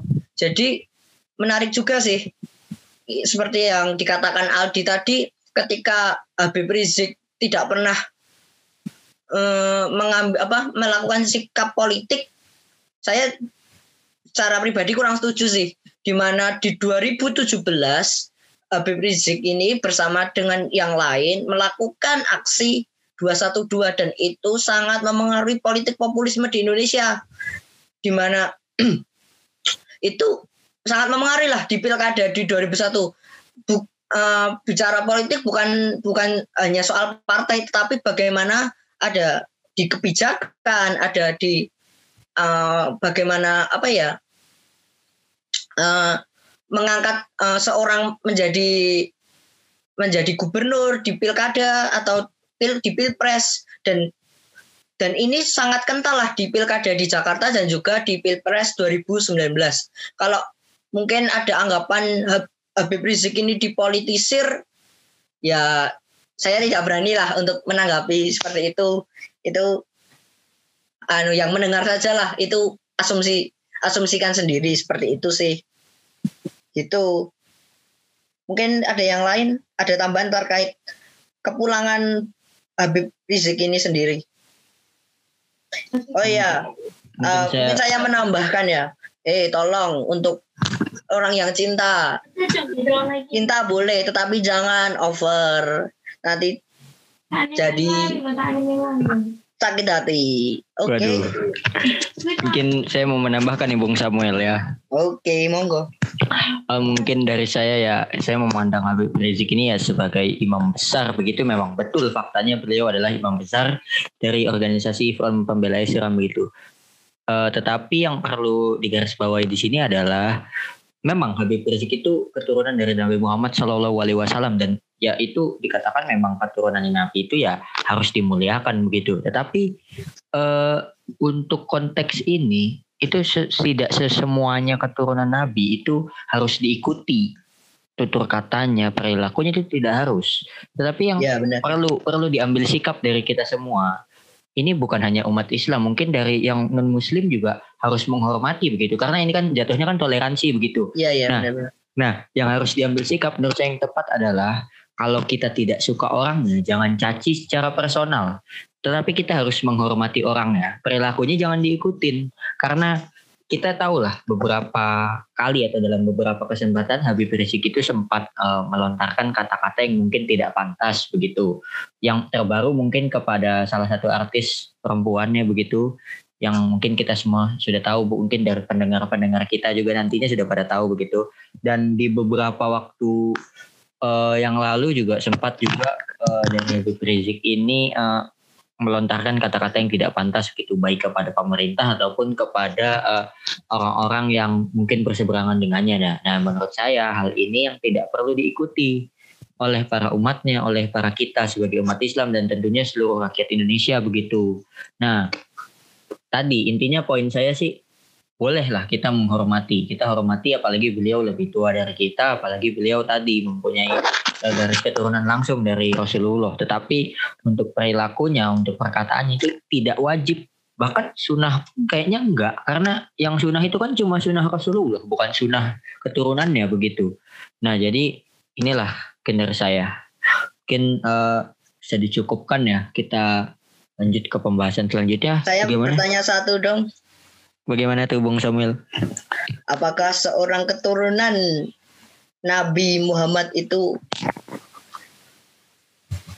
pantas melakukan apa ya berkata seperti itu?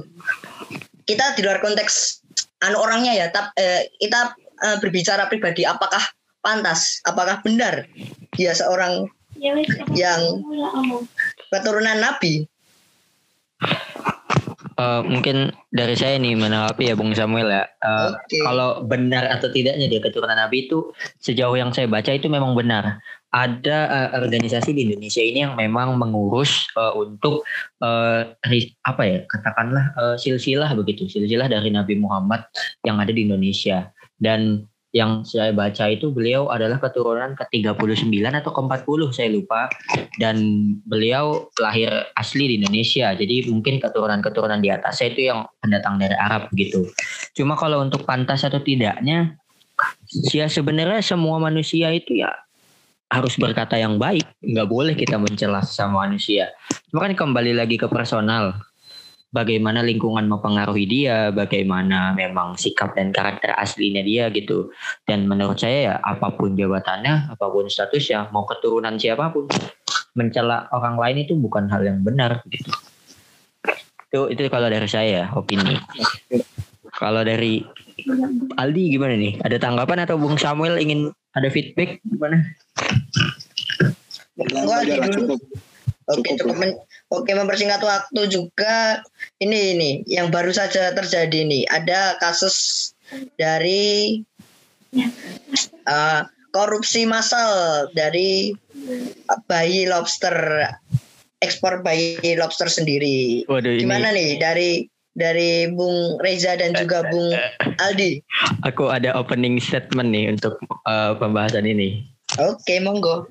Ada udang di balik lobster. Waduh, apa tuh? Waduh, lobsternya hilang, KPK datang. Waduh. Waduh. Waduh, waduh, waduh. Tapi Harun Masiku belum ketemu. Waduh, karena mereka satu kolam begitu kan. Waduh. Waduh, berat sekali. Mungkin Bung Aldi melanjutkan. Bagus, bagus. Oh ya, untuk kawan-kawan yang belum tahu, jumlah korupsi ini berjumlah 3,4 miliar yang diterima oleh Menteri Menteri Kelautan dan Perikanan mantan mantan. Oh, oh, udah udah mantan ya dia ya? Oh, ya udah mengundurkan diri brother. Kasihannya. Terus juga tadi ini ada berita baru nih.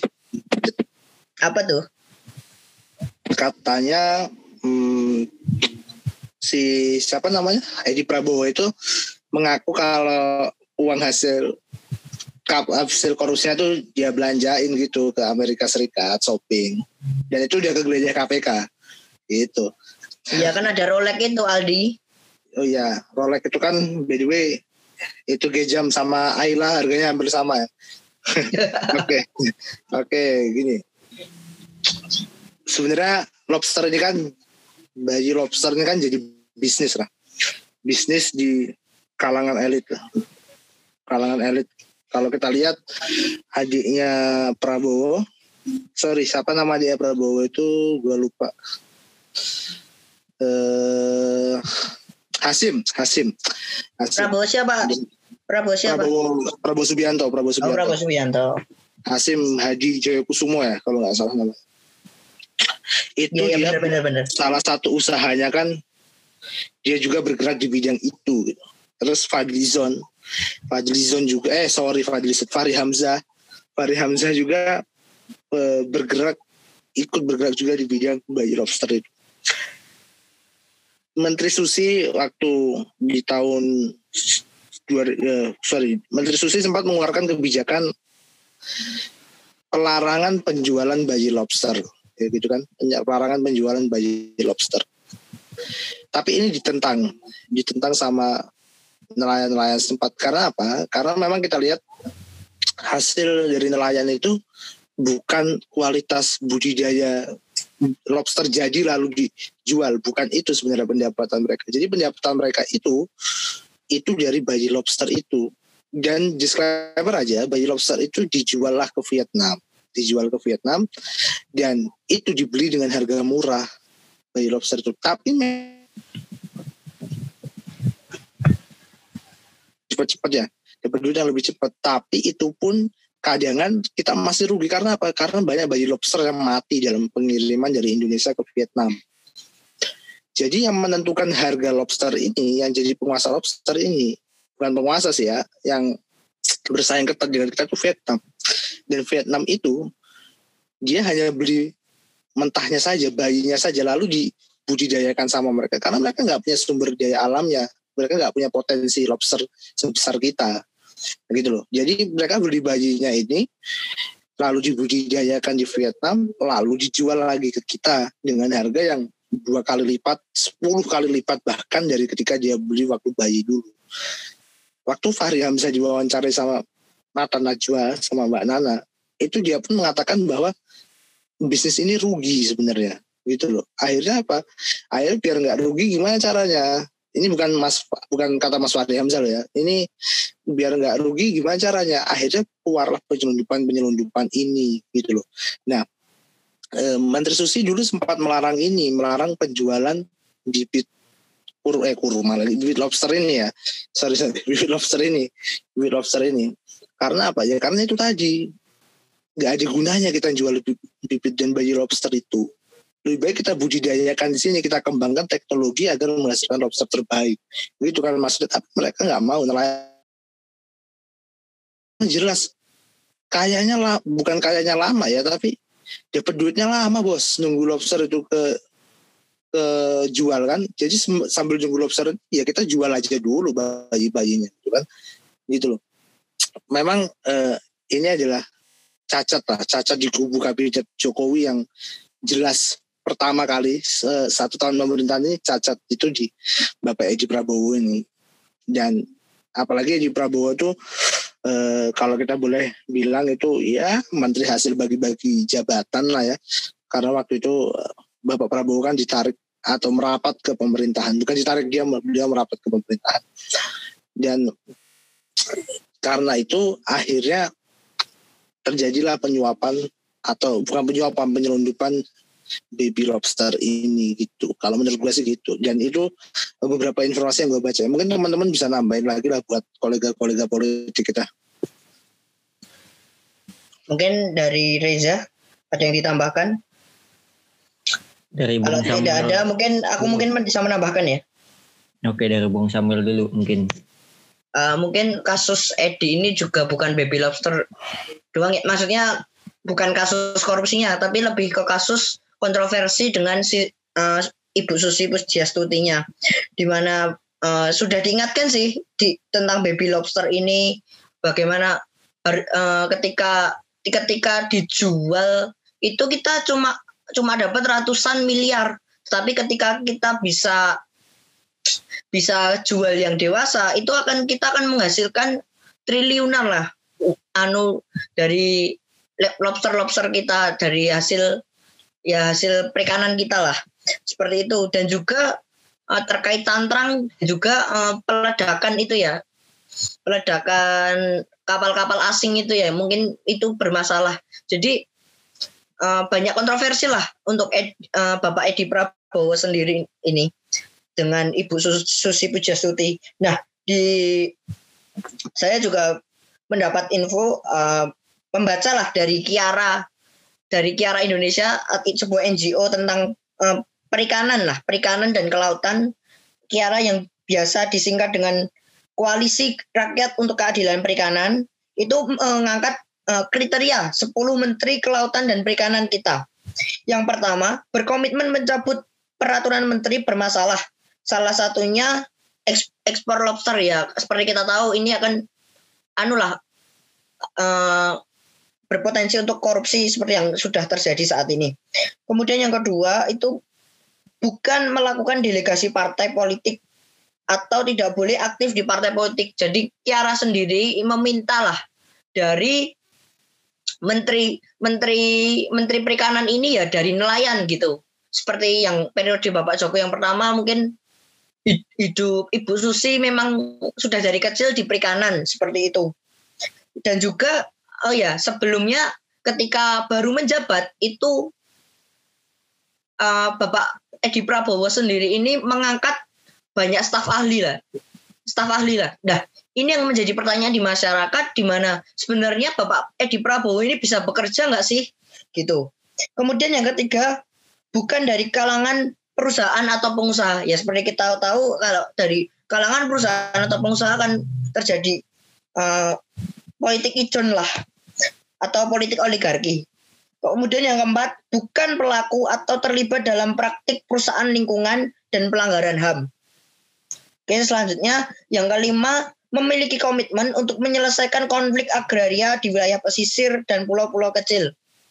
Seperti kita tahu banyaklah eh, konflik-konflik di pesisir seperti yang di Bali itu Tanjung Benua yang dikritik oleh jaring dan masyarakat Bali sendiri yang akhirnya juga berhasil gitu. Jadi ya harus punya komitmen lah untuk untuk keadilan di perikanan sendiri. Kemudian yang keenam berani menjalankan mandat Undang-Undang Nomor 7 Tahun 2016. Kemudian yang ketujuh mendorong pengakuan identitas politik perempuan nelayan di Indonesia.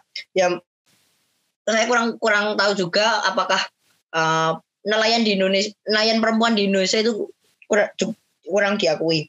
Kemudian yang ke-8, berkomitmen untuk menegakkan kebijakan terkait larangan penggunaan alat tangkap yang merusak. Seperti yang kita tahu, yang saya sebutkan tadi merupakan alat cantrang.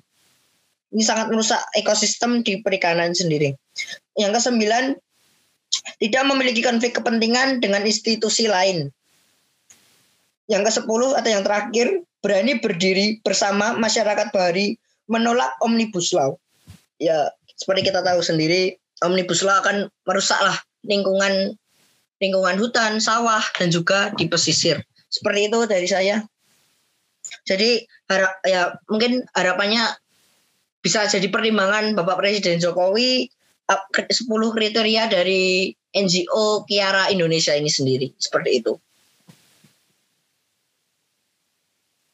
Ya mungkin uh, selanjutnya dari saya ya. Tadi sudah dipaparkan dengan sangat jelas oleh Bung Samuel nih terkait uh, kriteria dan juga apa saja sih yang harus dibutuhkan untuk menjadi Menteri Kelautan dan Perikanan yang selanjutnya begitu.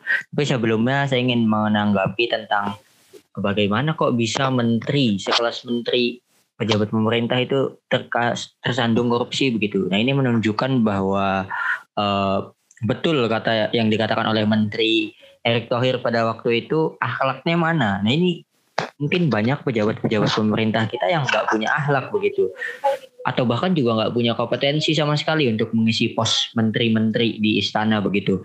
Dan ini seharusnya menjadi sorotan bagi Presiden Joko Widodo dalam menentukan menteri selanjut selanjutnya atau bahkan uh, bagi presiden kita selanjutnya itu diperhatikan lah untuk mengisi pos-pos menteri karena ini bukan hanya soal bagi-bagi jabatan bukan hanya soal siapa yang berhak dan siapa yang pantas tetapi menteri ini kan orang yang paling dekat dengan presiden untuk uh, menyukseskan program kerjanya selama lima tahun ke depan. Nah, apabila pos-pos tersebut diisi oleh tidak diisi oleh orang yang tidak berkompeten, Iya ya, mau jadi apa negara ini begitu? Iya benar-benar. Nah, sebenarnya uh, untuk posisi menteri itu sah-sah saja kalau diisi dari orang-orang parpol. Tapi lebih bagus lagi ya diisi kalau sama orang yang profesional begitu. Contohnya kan ada Menteri BUMN itu Bapak Erick Thohir kan dia dari kalangan profesional bisa dibilang. Lalu ada Bapak Wisnu Tama itu di, di Kementerian Pariwisata dan Ekonomi Kreatif itu dari kalangan profesional juga. Nah ini menurut saya secara komposisi ya, ini secara komposisi sebenarnya kabinet kita ini sudah solid. Kenapa? Karena dari kalangan profesionalnya ada, dari kalangan partai koalisi ada, dari oposisi juga bahkan ada. Jadi menurut saya secara komposisi solid. Nah, tinggal bagaimana dari presiden sendiri ini bisa uh, menahkodai seluruh kementerian ini untuk menjadi satu. Satu cita bahwa Indonesia ini bisa maju bersama gitu di tangan Bapak Jokowi. Nah, terus menanggapi kasus korupsinya ya menurut saya apa pun alasan korupsi itu tidak dibenarkan.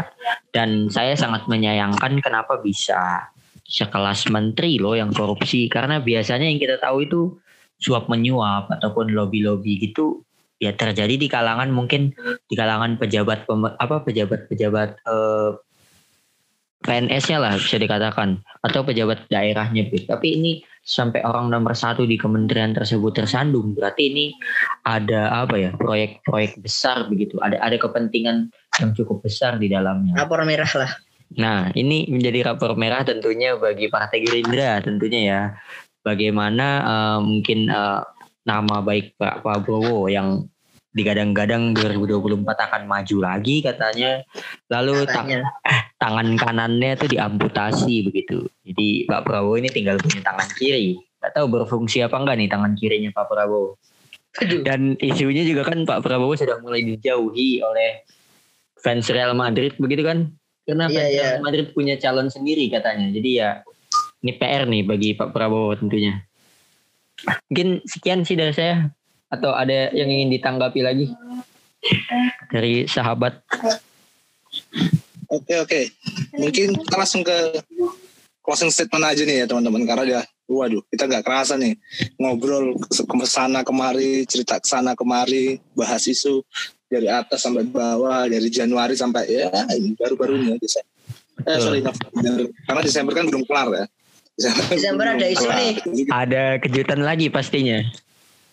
Banyak nih. pasti ada kejutan lagi. Sebelum Natal pasti ya, banyak. Tunggu aja ya. Ditunggu aja teman-teman kolega politik. Ya, jadi kita udah sampai nih ke penghujung cerita kita tentang 2020 ini. Sebenarnya yang saya sampaikan dari yang pengen gue sampaikan lah dari susunan atau cerita dari hal menyedihkan, hal senang, hal duka di 2020 itu tenang. Besok tuh matahari masih terbit, teman-teman besok itu matahari masih terbit. Dan besok selama matahari terbit itu sinarnya itu selalu membawa harapan. Harapan buat siapa pun. Harapan buat kaum mana pun, ras mana pun, buat pekerja apa pun. Sinar matahari pagi itu harapan buat kita. Selama matahari ini masih terbit, tahun-tahun menyedihkan ini pasti tetap akan ada senangnya. Senangnya ini tetap akan ada hal suka di balik hal duka banyak hal dukanya memang di 2020 ini tapi kita sampai lupa bahwa kita masih bisa bersuka cita di tahun 2020 ini setidaknya dengan membangun mimpi dan membusurkan dada kita untuk 2021 dan menuju Indonesia emas di 2004. Oke, gitu aja dari gua. Mungkin dari Bung Samuel atau gimana nih?